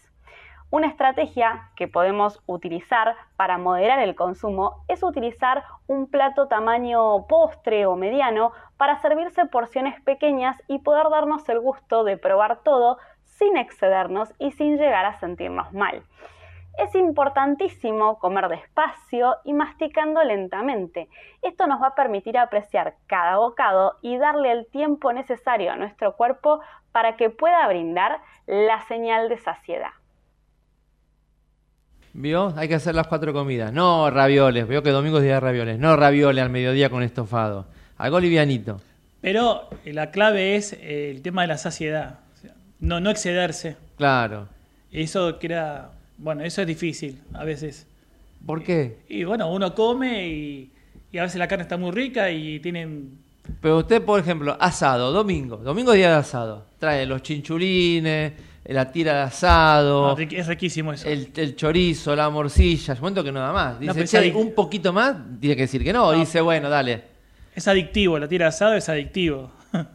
sí, sí. La molleja con limoncito, Claro, por sal. eso. Ahí el límite entre la saciedad y el exceso estamos muy fino. Muy fino. Bueno, para mañana tranquilo para llegar bien a la noche. ¿La escuchó? No, sí, perfecto. Pero no es que voy a comer asado el, el, el- el 31, sino al día siguiente u otro día. ¿verdad? Eso lo, lo- lo puedo hacer otro día. Bueno, al día siguiente son las obras, pero también le consultamos si hay opciones saludables para la cena de fin de año y el almuerzo del primero de enero para no sentirnos con culpa y nos decía lo siguiente. La culpa es un sentimiento que debemos dejar de relacionar con la comida. La mesa de fin de año es un espacio para disfrutar y agradecer. Es fundamental construir una relación sana con la comida. Lo que consumimos durante las fiestas no define nuestra alimentación de todos los días. Lo mismo sucede con un evento, con un cumpleaños, un festejo, un casamiento. Lo que sí podemos hacer es sumar a nuestra mesa festiva variedad de alimentos, algunos más saludables, alternando con otros que quizá no son tan saludables, pero que nos resultan placenteros, es decir, equilibrar un poco los platos. ¿Cómo? Bueno, vamos por partes. Primero, podemos sumar vegetales y frutas que contienen gran cantidad de vitaminas y minerales. Además, nos aportan fibra, lo cual ayuda a que nos brinden más eh, saciedad. Sumar ensaladas de todo tipo y color va a permitir acompañar el plato y lograr preparaciones un poquito más livianas. ¿sí? Optar por aderezos saludables, reemplazar las mayonesas y los aderezos tradicionales por eh, quesos eh, untables, por untables vegetales como puede ser el hummus, el baba ganoush, las pastas de frutos secos, las pastas de semillas, las mayonesas vegetales.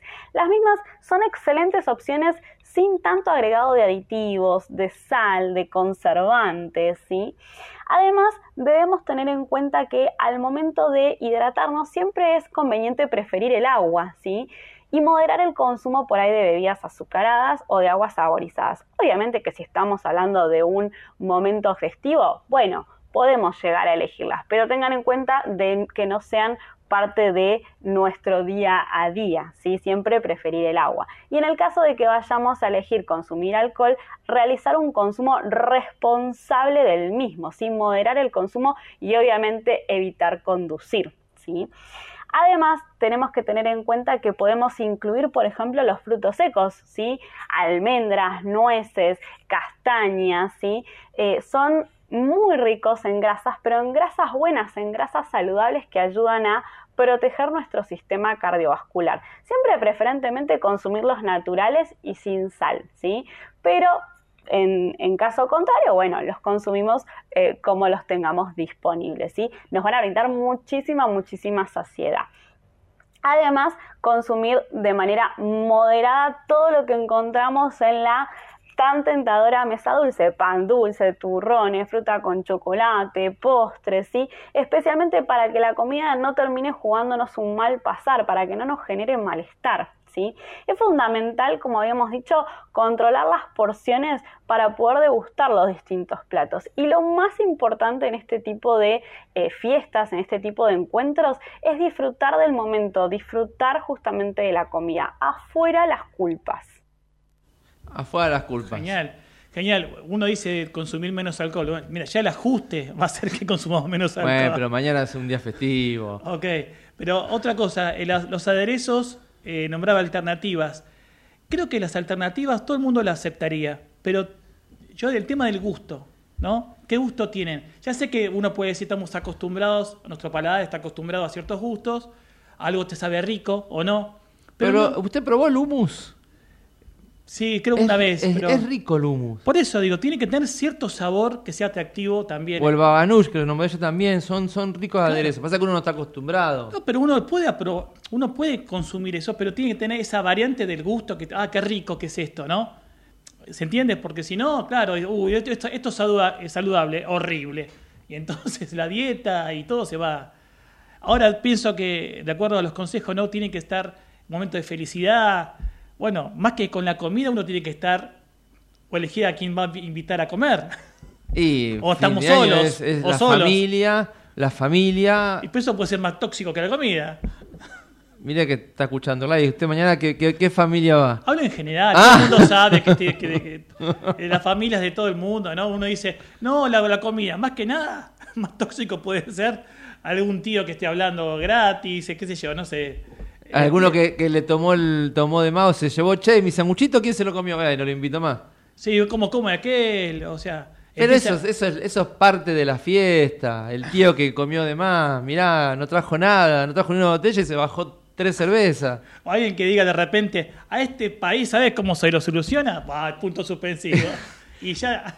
Ahora, nosotros somos darnos atracones. A mí me pasó el 25 de enero, el 25 de enero, el 25 de diciembre, salí el otro día y yo veía mucha gente corriendo en la plaza.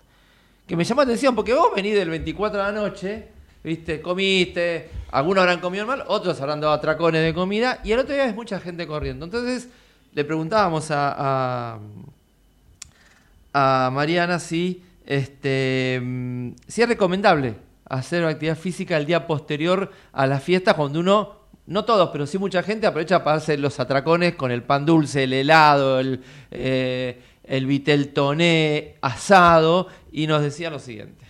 Debemos alimentar una relación sana con la comida. Realizar una gran comilona o atracón y después compensarlo inmediatamente no ayuda a construir un vínculo sano. Comer es mucho más que alimentarnos. Comer es un acto social y es motivo de reunión y de celebración. En estas fechas la comida nos encuentra para celebrar los logros, agradecer la salud, el cariño y disfrutar de la familia y de los amigos.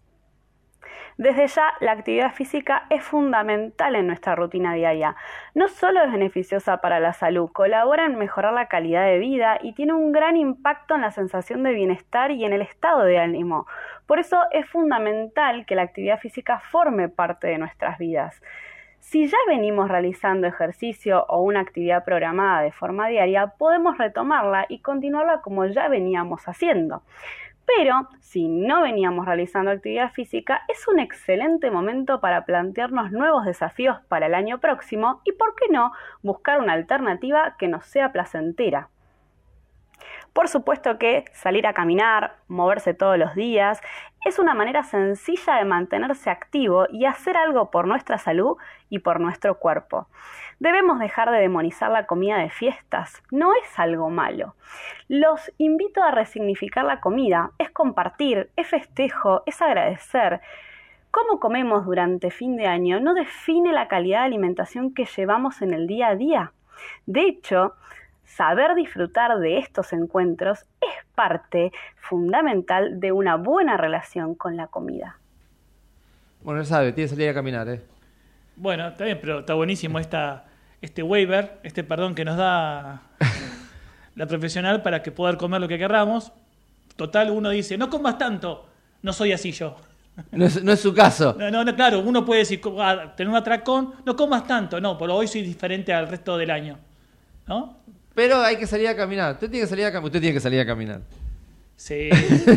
Yo, digamos, durante el año corro colectivos, pero bueno, este, Bueno, hoy va a tener que caminar. camino, camino. Cuando vengan cami- las- los aumentos de los colectivos, va a salir a caminar. Y sí, no sé, estoy pensando, Yo creo que lo hacen por nuestro bienestar, eh, nues- nuestro, nuestra, nuestra salud. Que caminemos más. Este, que usemos las bicicletas para ir al trabajo, monopatín eléctrico, el que lo tiene. eh, o si no, caminar. Pues yo estoy, uno de mis colegios está en la otra punta de la ciudad, o sea, salgo, salgo a las 4 de la mañana y empiezo a caminar. Y, Y haga bicicleta, caminata, bicicleta. En vez de hacer subte colectivo, haga bicicleta, caminata, bicicleta. está bien, eh, hay que, hay que planificar la... Por eso. Hay que, planificar- hay que tener eh, imaginación. Eso es lo que nos propone el presidente, mi imaginación. Exactamente. Imaginemos que queremos ser saludables. Pero bueno, y, y como ya para, para ir cerrando, para hablar en general, no solamente los días festivos, le preguntamos eh, a, Mariana que cómo podemos alimentarnos en los días normales para eh, tener un, un- un cuidado sano de, de nuestro cuerpo y de nuestra salud. Y nos decía lo siguiente. Comer es algo que hacemos todos los días, es decir, todos los días nos encontramos frente a un plato para alimentarnos, es vital, es un momento y espacio sagrado al cual debemos destinarle su tiempo, por lo menos media hora. Y hay algunos consejos que el momento de la comida merece que tengamos en cuenta. Primero, masticar bien, comer despacio, darle tiempo a nuestro cuerpo para identificar la sensación de saciedad, escuchar a nuestro cuerpo y reconocer el hambre real del hambre emocional. Si estoy comiendo porque estoy nervioso, porque estoy ansioso. Elegir alimentos que además sean naturales y que sean de calidad y que sean de todos los grupos de alimentos. ¿sí? Pensar en qué estoy llevando a ese plato, qué selección de alimentos estoy haciendo. Consumir a diario frutas y verduras de todo tipo y color. Cuanto más color sumemos a nuestro plato, más vitaminas y más minerales habrá en él. Preferir las preparaciones caseras, los alimentos naturales, sin tanto agregado de conservantes, de aditivos, de agregados como por ejemplo azúcar, eh, sal, ¿sí? Eh, consumir, por ejemplo, legumbres y cereales eh, integrales como pan integral, arroz integral, pastas integrales que nos aportan muchísima fibra y numerosos nutrientes. Consumir aceite, sí, aceite preferentemente en crudo como condimento, frutas secas y semillas que también nos aportan grasas muy saludables que protegen nuestro sistema cardiovascular. Limitar el consumo de alimentos con alto contenido de grasas, de azúcares y de sal, como son aquellos alimentos de paquete conocidos con el nombre de ultraprocesados. Y si, por ejemplo, vamos a hidratarnos, tenemos que tener en cuenta que siempre debemos de preferir el agua al momento de hidratarnos. Evitemos consumir bebidas azucaradas y aguas saborizadas y a lo sumo dejarlas para aquellos momentos especiales y aquellos eventos eh, o reuniones que vayamos a tener. Cuando vamos a eh, tomar bebidas alcohólicas debemos hacerlo siempre de forma responsable y con moderación. Desde ya evitar conducir si vamos a eh, tomar alcohol. Retomando lo que conversamos antes, no se olviden de realizar actividad física, al menos 30 minutos eh, por día, ¿sí? Y recuerden que comemos para nutrirnos, pero también para alimentar otros aspectos de nuestro ser, ¿sí? Nuestra cultura, nuestros afectos, los placeres, ¿sí? No solamente para alimentarnos. Este nuevo año comencemos a entablar relaciones saludables en todos los aspectos de nuestra vida, inclusive con la comida de cada día. Les deseo un muy, muy feliz año y espero que todos estos consejos les sean muy útiles. Bueno, ahí están los consejos. Caminata media hora. Cinco vueltas a la plaza. Y, y ¿sabes qué? Quería decir algo asociado a este tema, ¿no? Algo que, que- que me produce una satisfacción, digamos, ¿no? Ver este que la tan discutida ley de etiquetado frontal sigue adelante y se aplica. ¿no? Ver los productos con los octógonos negros, eh, a veces cuatro octógonos negros, alto en azúcares, alto en grasas, alto en sodio. Y bueno, están en los productos, incluso en las publicidades aparece Es este, eh, los octógonos y que ya forma parte de nuestra cotidianidad y que si bien, obviamente, quizás yo no le he puesto atención, la gente que necesita o las personas que necesitan eh, tener un cuidado en sal, en sodio, eso es un aviso importante. Y, me, me- o sea, y esto es algo que intervino, es algo que interviene un marco regulatorio estatal para que avisar al consumidor. Por eso. No eso, podemos eso- dejar todo libre albedrío, pero esto, eso es algo que me, que, que me veo las publicidades, veo a las veces que cuando voy a comprar, que son pocas, pero que está buenísimo. Bueno, a quienes después quieran volver a escuchar el programa, el programa, recordamos, eh, queda en, en el canal de YouTube de, de Comedios, eh, y quieran volver a escuchar los, las- los consejos que dio la licenciada, a quien le agradecemos, a, a María Spengler, Mariana Spengler, que es licenciada en nutrición, miembro del Departamento de Nutrición de, de New Garden, una cadena de alimentos naturales, y agradecerle a eh, Gaby Arias, que es la, responsable del área de comunicación, a la que uno molesta cuando necesitamos contactar a estos profesionales y decimos, Gaby, no te olvides, Gaby, no te olvides. Así que también agradecerle a Gaby Arias que, que ha sido un enlace con, con la nutricionista. Este, pero clarísimos los conceptos, hay que caminar, dale. Hay que amigarse con la comida, comer para nutrir el alma, no por ansiedad y nerviosismo. Eso sería para mí, que soy de hacer esas cosas. Y cinco vueltas a la plaza eh, es media hora de caminata.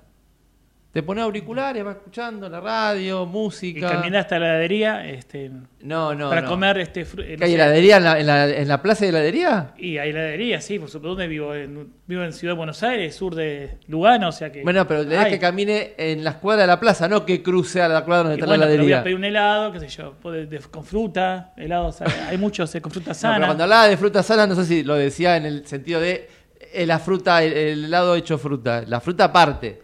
Bueno, pero bueno, uno puede incorporar maracuyá, no sé. Hay, hay un montón de, No, pero variedades. puede agarrar un puñado de, de lechuga y salir a caminar comiendo lechuga. ¿Ya es mucho? No, pero lo, lo como porque sé que después este, favorece la digestión, como lechuga. es lo único, pero sí, no, pero obviamente. Entendí el concepto, Marco. Simplemente digo que estoy buscando la forma de enganchar mi, mi forma de mis hábitos con lo que propone la Está buscando el, profesional. mix. ¿Dónde el punto de encuentro de los dos temas. La negociación. La nego- la negociación. Está muy bien, está muy bien. Pero bueno, este, ya estamos llegando a nuestra última media hora, 12 y 25. eh, y volviendo a los temas de, de, de- la actualidad eh, de- del DNU, me acordé de algo que dijiste vos cuando eh, asumió Caputo y dijiste, bueno, vamos a tomar deuda de vuelta. Otra vez. Me acordé cuando el presidente manda eh, esta, estos decretos, leyes diciendo, denme autorización para tomar deuda sin pasar por ustedes. Sí, no, el que las hace las paga, dice el presidente. Y Caputo, No paga. premiado, o sea, bueno, dos años que nos endeudó. eh, o sea, Macri pagó, pagó a los. Este, ¿Te acordás de los holdouts? Sí. Bueno, los holdouts, eso es lo que impedía eh, tomar, que Argentina tomase crédito. Eh, bueno, finalmente Macri paga los holdouts, tenía, Argentina recupera su crédito internacional que lo arruina en dos años, a tal punto que después de dos años tiene que pedirle plata al fondo. Y también arruinamos el crédito con el fondo, ¿no? Porque pedimos tanta plata que el fondo tampoco, este, ya agotamos la- las posibilidades de que nos sigan prestando. Aunque no se sabe, ¿no? Si uno, eh, entre las voces que uno escucha también, quizás eh, este ajuste, este mega ajuste, eh, sea para que el fondo tal vez Libere. libere, libere 10 mil millones de dólares más, 10, 12 mil. Bueno, ¿no hay que pagar un, no hay un, un vencimiento de este mes de enero? Eh, no sé los, el, el- de ahora los vencimientos del fondo. Este, la deuda max, la deuda fundamental es 2025, o sea, el 2024. Te lo he dicho cuando Guzmán renegoció la deuda privada. Cierto. hi- Hicimos, te, te lo dije en su momento, hace fue dos años que le aplaudieron. Esa renegociación de la deuda privada, estoy excluyendo el fondo, ¿eh?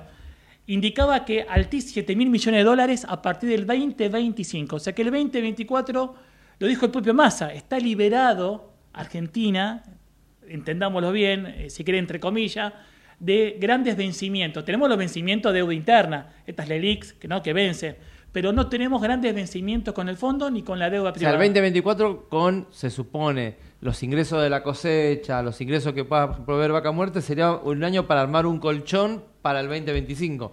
Exacto. Ayer me contaban, eh, además que el Banco Central estos días con todo esto, ya compró 3 mil millones de, de dólares de reserva. Sí, maravilloso. Eh, eh, pasa que el colchón esté hecho con nuestros huesos. Ese es el tema. Ese es el tema, el, el- el- el- el eje, porque me lo dijo también el propio Massa, ya estoy hablando del candidato que perdió, pero juntar a hacer un colchón con las eh, exportaciones de gas, de petróleo, vaca muerta, terminar gasoductos.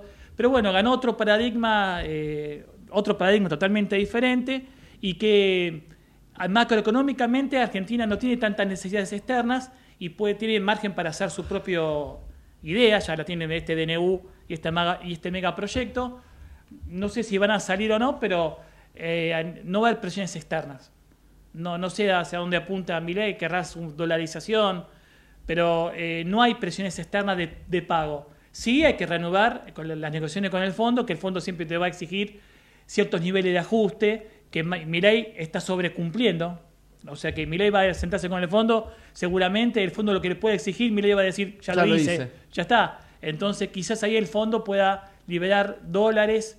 Bueno, y, y después eh, seguimos, sigue- seguimos con la historia del fondo, pero más amigable, por supuesto. Pero el tema es, otra vez se lo he nombrado en estos seis años de picadita que llevamos juntos, Marcos, es el tema interno, los- la- el mercado interno. Este, Argentina puede estar creciendo macroeconómicamente, pero ¿qué pasa con nosotros, con el consumo? El siempre menospreciado consumo. Argentina mayormente es consumo, la economía. Ellos que te dicen, no, los liberales, no, no se puede vivir del consumo, si no, no había progreso técnico. Estamos de acuerdo, hace falta inversión, hace falta innovación, pero tampoco sacrificar el consumo, que somos la suma de nosotros. Nosotros, nosotros, la gente que viaja en colectivo, la que gasta, la que va a la costa, la que, no sé, la que sale a bailar, la que compra diarios, etcétera. O sea, eh, paga internet, o sea, somos nosotros la suma de nuestros consumos, el consumo interno. Y, este, y parece que fuese pecado consumir. Parece que fuese pecado.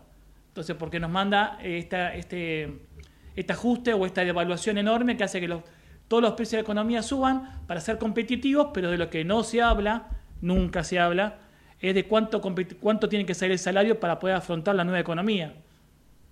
Bueno, Sí. pero si dolariza a fin de año, año que viene seremos... ¿Seremos qué? Seremos Miami, tal vez. Nos vamos a la última Seremos pausa. parte del colchón, Y empezamos la última media hora del programa en este 2023.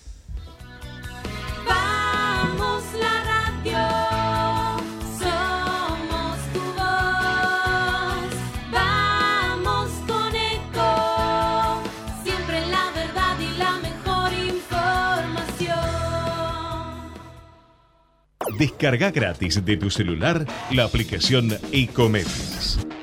Podés escucharnos en vivo, informarte con las últimas noticias y entrevistas en audio y video. Búscala y bajate la aplicación Ecomedios. Podés vernos en vivo en ecomedios.com. Contenidos audiovisuales. Conectate con nosotros.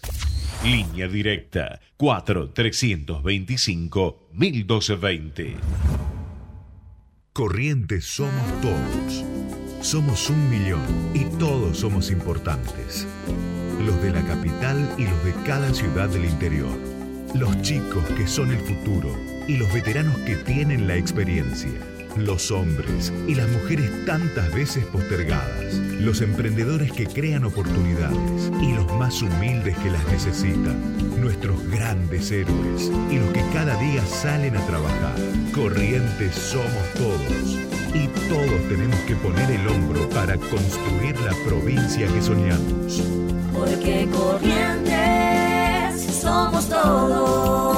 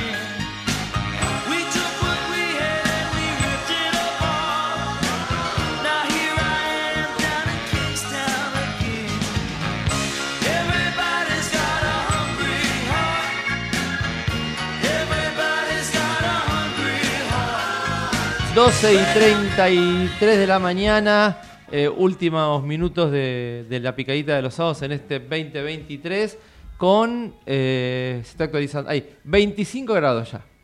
Está bien, una temperatura tranquila para un sábado casi a la una de la tarde, 25 grados, está lindo, porque quiere decir que subieron un par de grados más, pero una temperatura agradable para, para el fin de semana. Sí, perfecto, ¿no? Pero ojalá se mantenga esto así. Este no, no, no molesta. Eh, no, yo, yo soy parte, soy el team sub 30, ¿no? O sea, no, no, mi edad, sino de la No, no, temperatura, obviamente, mi edad. Los que nos ven por el canal de YouTube saben que hablamos de, De la temperatura, de la por temperatura. supuesto. No, no, por supuesto, por supuesto. Pero hasta el 30 grados, pero 36, uno dice 36 grados, a veces los máximos, otros veranos, pero son picos, después este, baja. A mi temor es que haya una seguidilla de 40 grados insoportable, que, que ahí sí no va a haber lugar donde ponerse.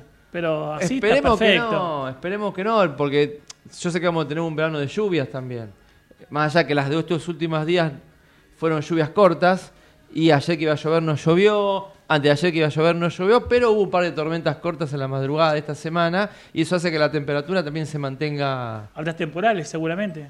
Más- Esperemos que no, esperemos que no como el otro día, pues fueron temporales fuertes acá, en muchas provincias, la verdad que esperemos que no haya temporales como el que afectó a Bahía Blanca. Pero bueno, eh, estamos en la última media hora del programa y ¿por qué no terminar el programa hablando de qué se puede hacer en el 2024? ¿Qué puede hacer uno en el 2024? Se va a vacaciones, ¿a dónde ir? Y usted sabe que del 12 al 21 de enero se festeja en Corrientes la 33 Fiesta Nacional del Chamamé, 19 Fiesta del Mercosur y tercer celebración mundial del chamamé. Usted sabe que el chamamé es patrimonio inmaterial de la humanidad declarado por la UNESCO.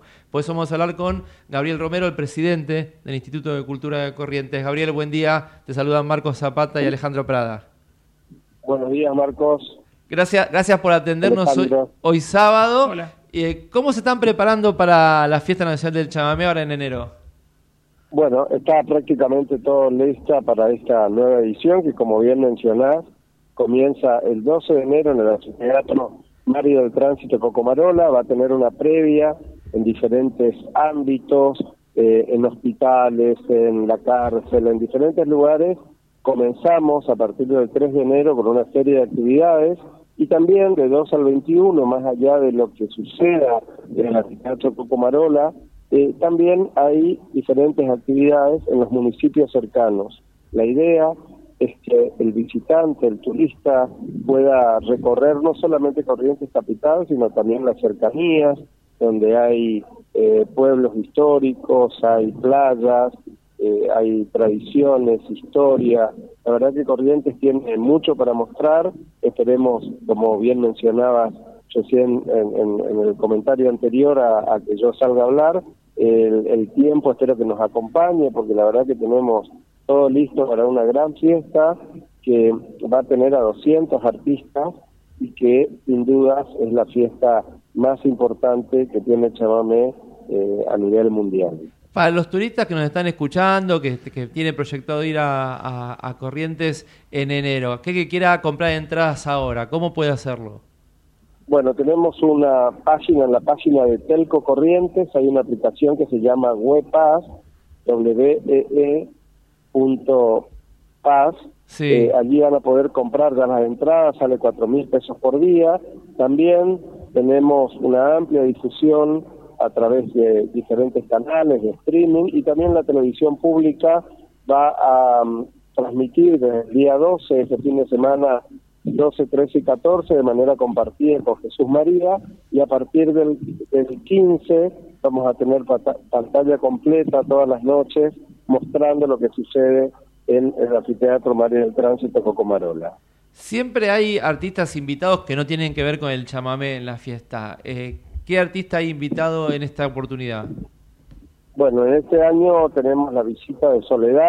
que ya en varias oportunidades nos visitó. Es una gran difusora del chamamé, tiene en su repertorio algunos chamamés clásicos que, la verdad que la gente espera ansiosamente.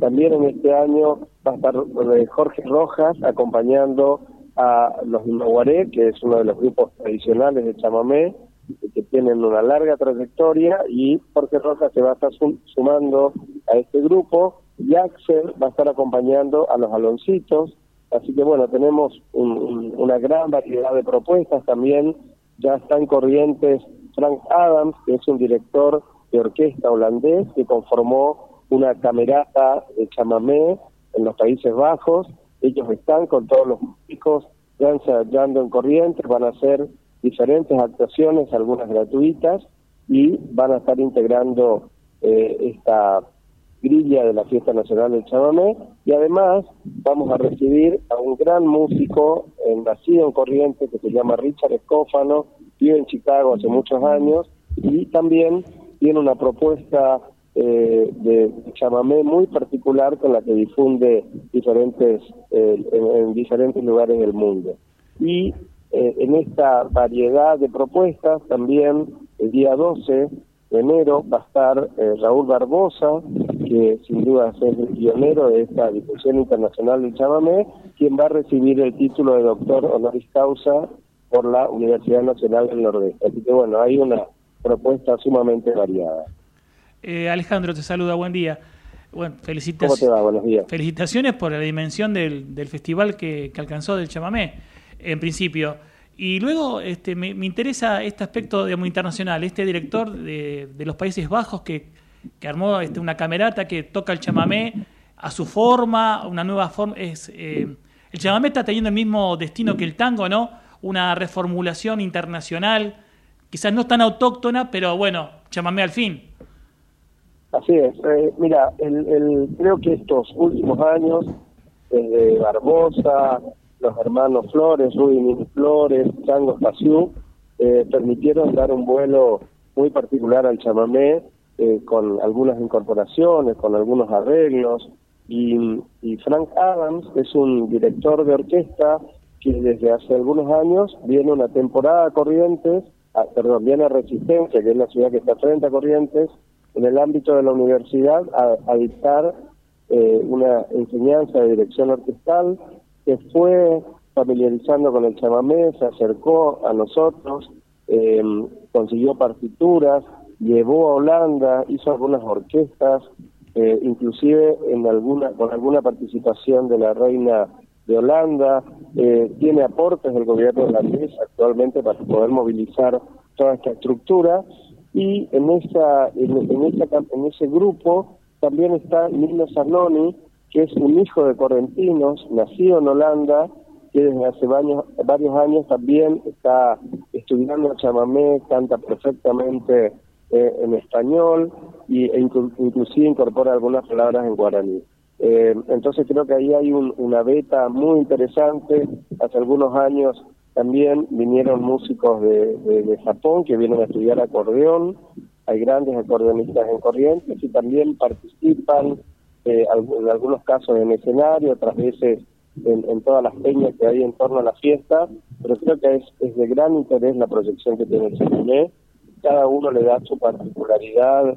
Eh, sonoridad especial y van incorporando eh, también otros ritmos, van fusionando con el jazz, con el tango, muchos de estos músicos que hablo, como el caso de los hermanos Flores o el mismo Barbosa, también en algún momento in- incursionaron por el tango o trabajaron eh, tocando tango para, para poder vivir.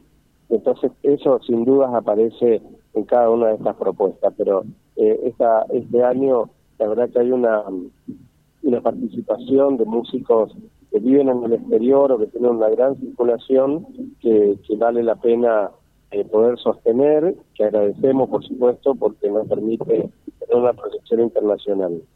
Eh, Gabriel, conociendo tu, tu trabajo al frente de- del Instituto de Cultura y, y tu pasión por difundir la cultura correntina fuera de la provincia y también conociendo que el gobernador Valdés es también un, un gran difusor de la cultura correntina, ¿se piensa o está pensándose en algún futuro armar algo que sea un mini festival de chamamé en algún país del exterior, en Europa? Eh, ¿lo- Bueno, ¿Lo, hay- han hay- pensado? hay- sí, tenemos en los últimos años, el, el gobernador Valdés, el gobierno de la provincia, acompañó algunas iniciativas de visitas de músicos correntinos o, o chamameceros en diferentes lugares del exterior. Las Hermanas Vera es uno de los, de los grupos que está circulando también mucho por el exterior y, y- y en cada uno de los lugares fueron organizando pequeños festivales. También sé que el gobernador acompañó una iniciativa de los aloncitos en Chile eh, y había una idea ahí de hacer un pequeño festival de chamamé. Creo que es una gran oportunidad en, en estos tiempos, eh, económicamente, por supuesto que está muy difícil, pero entiendo la posibilidad de que desde la Cancillería, desde el aporte de algunos embajadores o del interés de algunos embajadores, vamos a poder avanzar en poder hacer eh, una, una propuesta chamamecera. En su momento, eh, con Hernán Lombardi, al frente del sistema de medios y contenidos públicos, tuvimos la oportunidad de hacer una actividad en la Embajada Argentina en Francia y luego en la UNESCO, con la participación de Rudy Flores y de Barbosa, y la verdad que la gente estaba muy interesada, muy interesada en, en el chamamé, y vale la pena seguir trabajando en esa línea. Gabriel, te, te agradecemos estos minutos de charla, te felicito por todo lo que haces y bueno, éxitos Bueno, en, esta nueva gracias. edición de la fiesta nacional en enero. Bueno, muchísimas gracias, feliz año nuevo y muchas gracias por, eh, por llamarnos para, para poder eh, contar lo que va a pasar en Corrientes, esperarlo.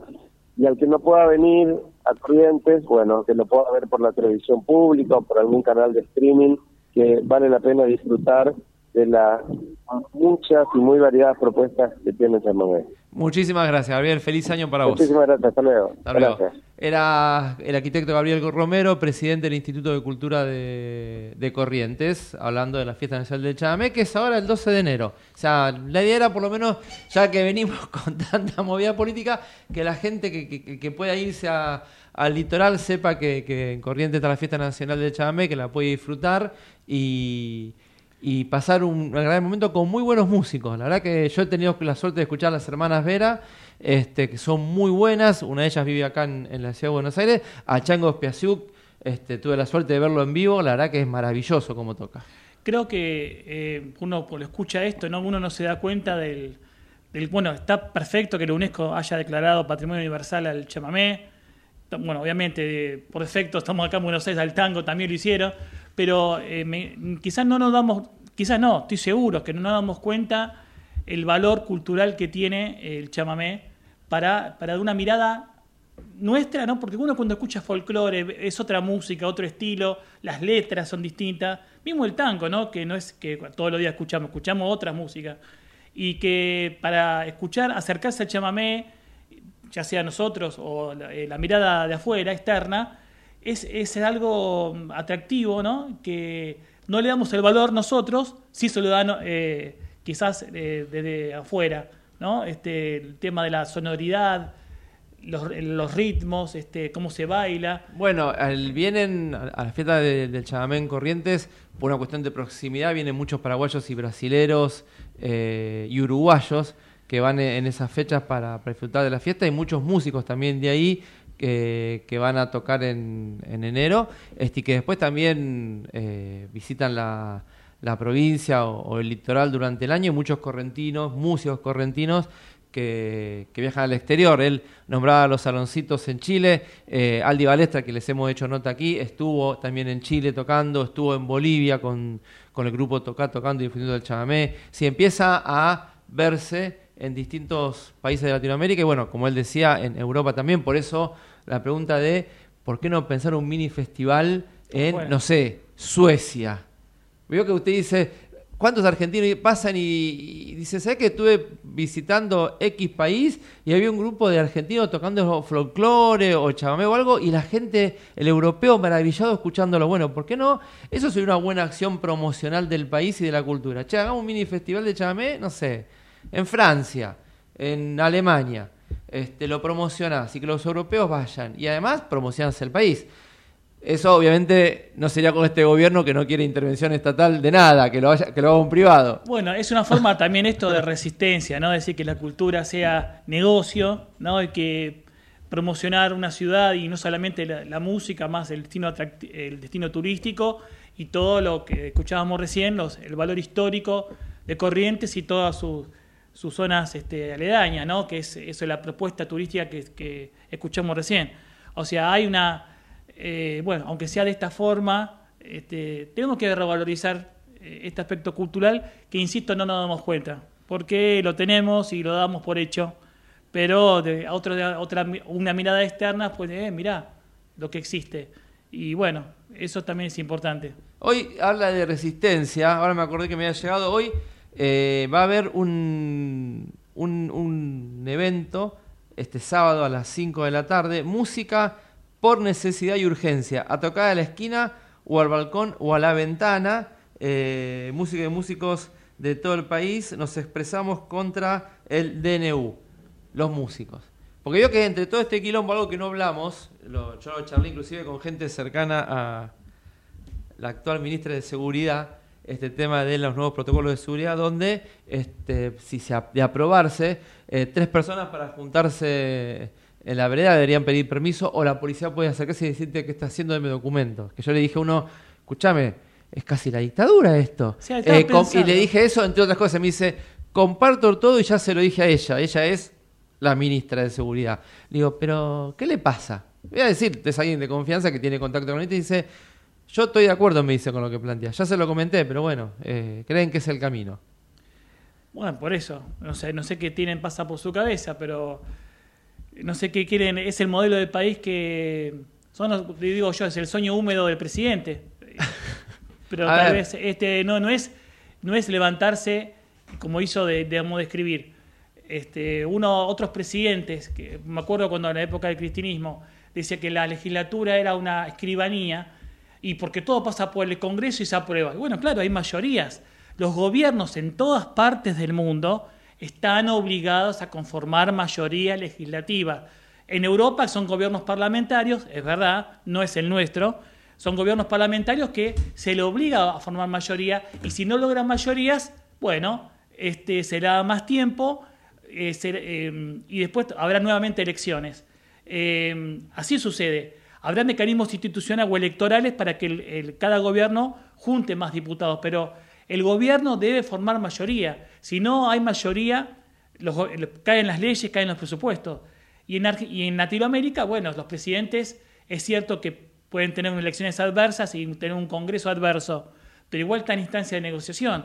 Esto de ganar de cero a nada, que es importante la elección que hizo la Libertad Avanza. Claro que es importante, sacó tantos diputados, tantos senadores, pero a partir de esa construcción que es incipiente, pretender que decir, bueno, esto es así todo completo, si tenés un plan de gobierno, manda leyes 10, 15, 20, 100 leyes que sean tratadas y se tratarán irán saliendo con modificaciones, eh, negociados tal punto, tal artículo, tal plazo, irán saliendo. Si hay una voluntad de aprobar, que es lo que noto, pero acá no estamos ante un problema eh, técnico de formas, de que uno quiere por el Congreso, eh, el ex, los grupos, diferentes grupos de Juntos por el Cambio, algún sector peronista o el, o el Poder Ejecutivo. Acá esta, esta diferencia de forma se transforma en una diferencia de fondo porque es a todo o nada.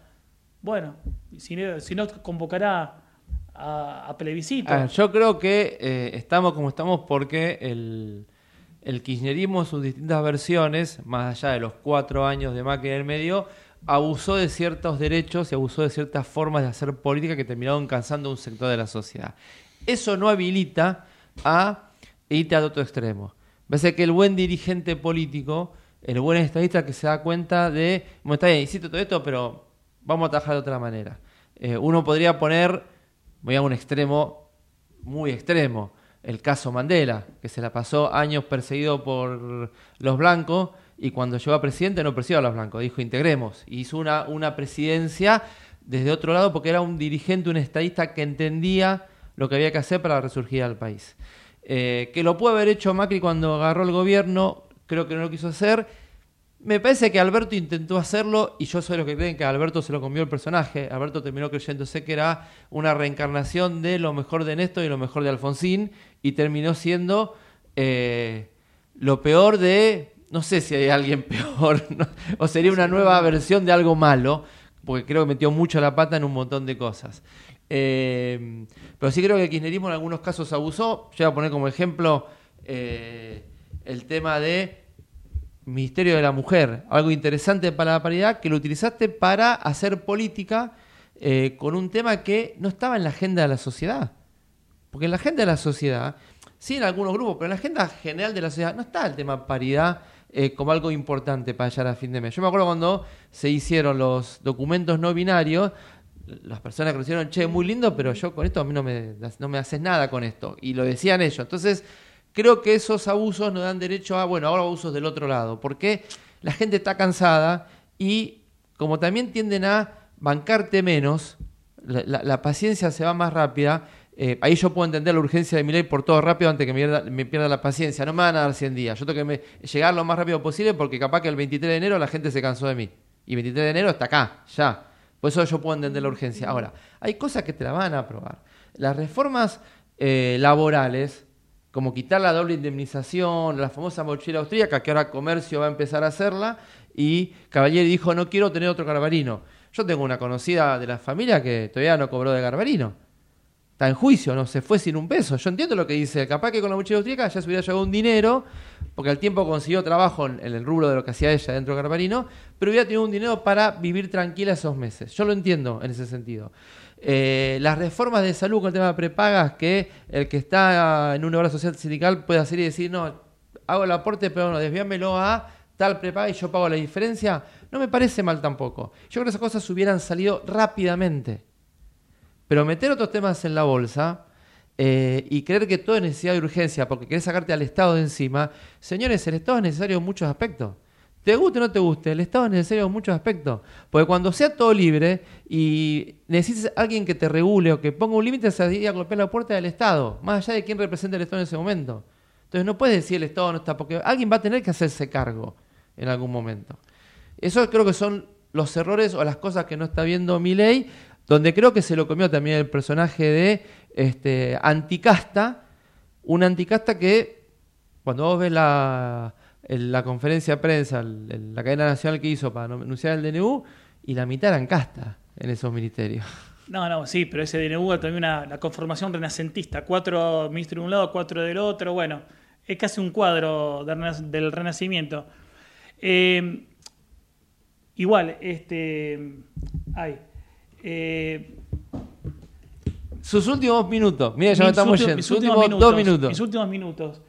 Eh, no, digamos, est- esta oposición con esta oposición frontal que supuesto por la legitimidad que uno tiene y encima en esa confrontación llamar a, a los propios argentinos de bien y los otros son los malos, Macri dijo los orcos. es decir, que están ocupando la calle. Esto es una confrontación que, digamos, parece incipiente, parece que le ocurre a nosotros, pero somos, somos nosotros. Escuchaba a fin de año, ¿no? Este, pronósticos, un, no sé, Hamilton Parker, un gurú que decía, el próximo año predicciones, inundaciones en, en Europa, otro nuevo virus en Australia. Eh, bueno, ya son cosas que previstas. Ya Bill Gates dijo que cada tanto va a haber pandemias, o sea, y ya existen las pandemias, lo que pasa no tan masivas como la que tuvimos nosotros. Acá también había, había pronosticadores que uno no les cree, ¿no? Anunciando aumentos simultáneos en la luz, el gas, la nafta, ¿no? Es decir, y uno dice, no, no puede pasar todo junto, ¿sí? Sin embargo, este, a veces los peores pronósticos ocurren. Este, o sea, hay una especie de, digamos, de- contradicción. Este, y encima, eh, la- las metáforas que aplican. Este, por ejemplo, dice no la ven, hay que escribirlo en braille porque no la ven, aduciendo a la gente que tiene discapacidad la ceguera.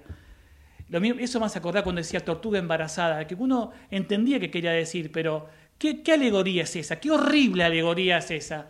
¿No? El embarazo asociándolo a algo lento, algo negativo. ¿Se entiende? Es decir, tiene hay un problema de, de comunicación que tampoco afectó nada, porque el debate le fue pésimo y sin embargo a la, a la sociedad no le importó y la necesidad de cambio, aún a un costo de destrucción, primó.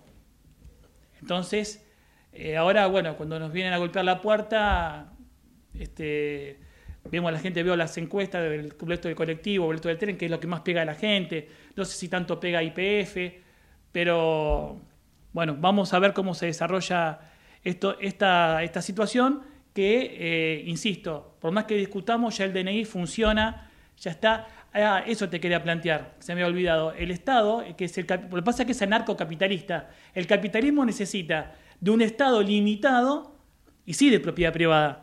Son las dos condiciones, no es anular el Estado. Eso fue el origen del capitalismo, ¿sí? Un gobierno, eh, los reyes eran absolutos, vino la revolución burguesa, Francia, este, y hace un Estado limitado con propiedad privada. Eso es capitalismo, pero como él es anarco, quiere eliminar el Estado. Es un experimento que Argentina será caso de estudio. Veremos qué pasa. Por lo pronto, lo único que queda es mañana disfrutar del fin de año. Un gusto, brindar- Marcos, haber compartido estos, estos años contigo acá en la radio. brindar por un buen o muy buen 2024 eh, que le dé claridad al presidente para darse cuenta que tiene que gobernar para todos, para los argentinos de bien y para los otros, no sé cuáles serán los argentinos de bien, también, porque todos habitamos esta nación. Este, y agradecerles, bueno, eh, a las autoridades de la radio por el espacio que nos han dado un año más. Eh, en enero no vamos a estar al aire, volvemos en febrero, va a estar acá María Esther a partir de, febrero. Este, agradecerle a Javier que, nos banca siempre y decirle que va a estar María Esther acá en febrero. Javier, lo lamento por. Pues hoy se tomó el día. Este, y bueno, nuevamente agradecerle a las autoridades de la radio por el espacio que nos dan. La verdad que nos han, nos dejan trabajar con total libertad, nunca nos han puesto, no se han dicho nada con respecto a las notas ni nada. Así que eso creo que es, para los que hacemos periodistas, periodismo, es primordial que nos dejen trabajar con libertad. Y eso lo hemos hecho acá en, en Ecomedios. Ale, como siempre, un gustazo trabajar con vos, pasamos bárbaro. Eh, lamentablemente, eh, en seis años que hemos estado juntos acá, Boca no levantó la séptima y me voy muy contento, me voy invicto con eso. Pero vos te conformás con ganarle a Rosario Central, ¿eh? la verdad. Ganamos dos copas este año. Igual, Marco, un gusto estos seis años haber compartido Vamos con- por el contigo, séptimo. ¿sí? Vamos por la, vamos ¿Qué? por la séptima. ¿Qué? Ya, ya- ya llegará, ya llegará. No digo la- el séptimo año del programa. El año que viene es el séptimo año del programa, Va- ¿eh? Vamos, bueno, va- vamos a ver. si- Vamos a ver cómo Llegamos viene el la séptima. 2024. Vamos a ver. Un muy buen año para todos, nos estamos viendo y disfruten. Corrientes somos todos. Somos un millón y todos somos importantes. Los de la capital y los de cada ciudad del interior. Los chicos que son el futuro y los veteranos que tienen la experiencia. Los hombres y las mujeres tantas veces postergadas. Los emprendedores que crean oportunidades y los más humildes que las necesitan. Nuestros grandes héroes y los que cada día salen a trabajar. Corrientes somos todos. y todos tenemos que poner el hombro para construir la provincia que soñamos. Porque Corrientes somos todos. Gobierno Desde Buenos Aires, transmite LRI 224, AM 1220, Ecomedios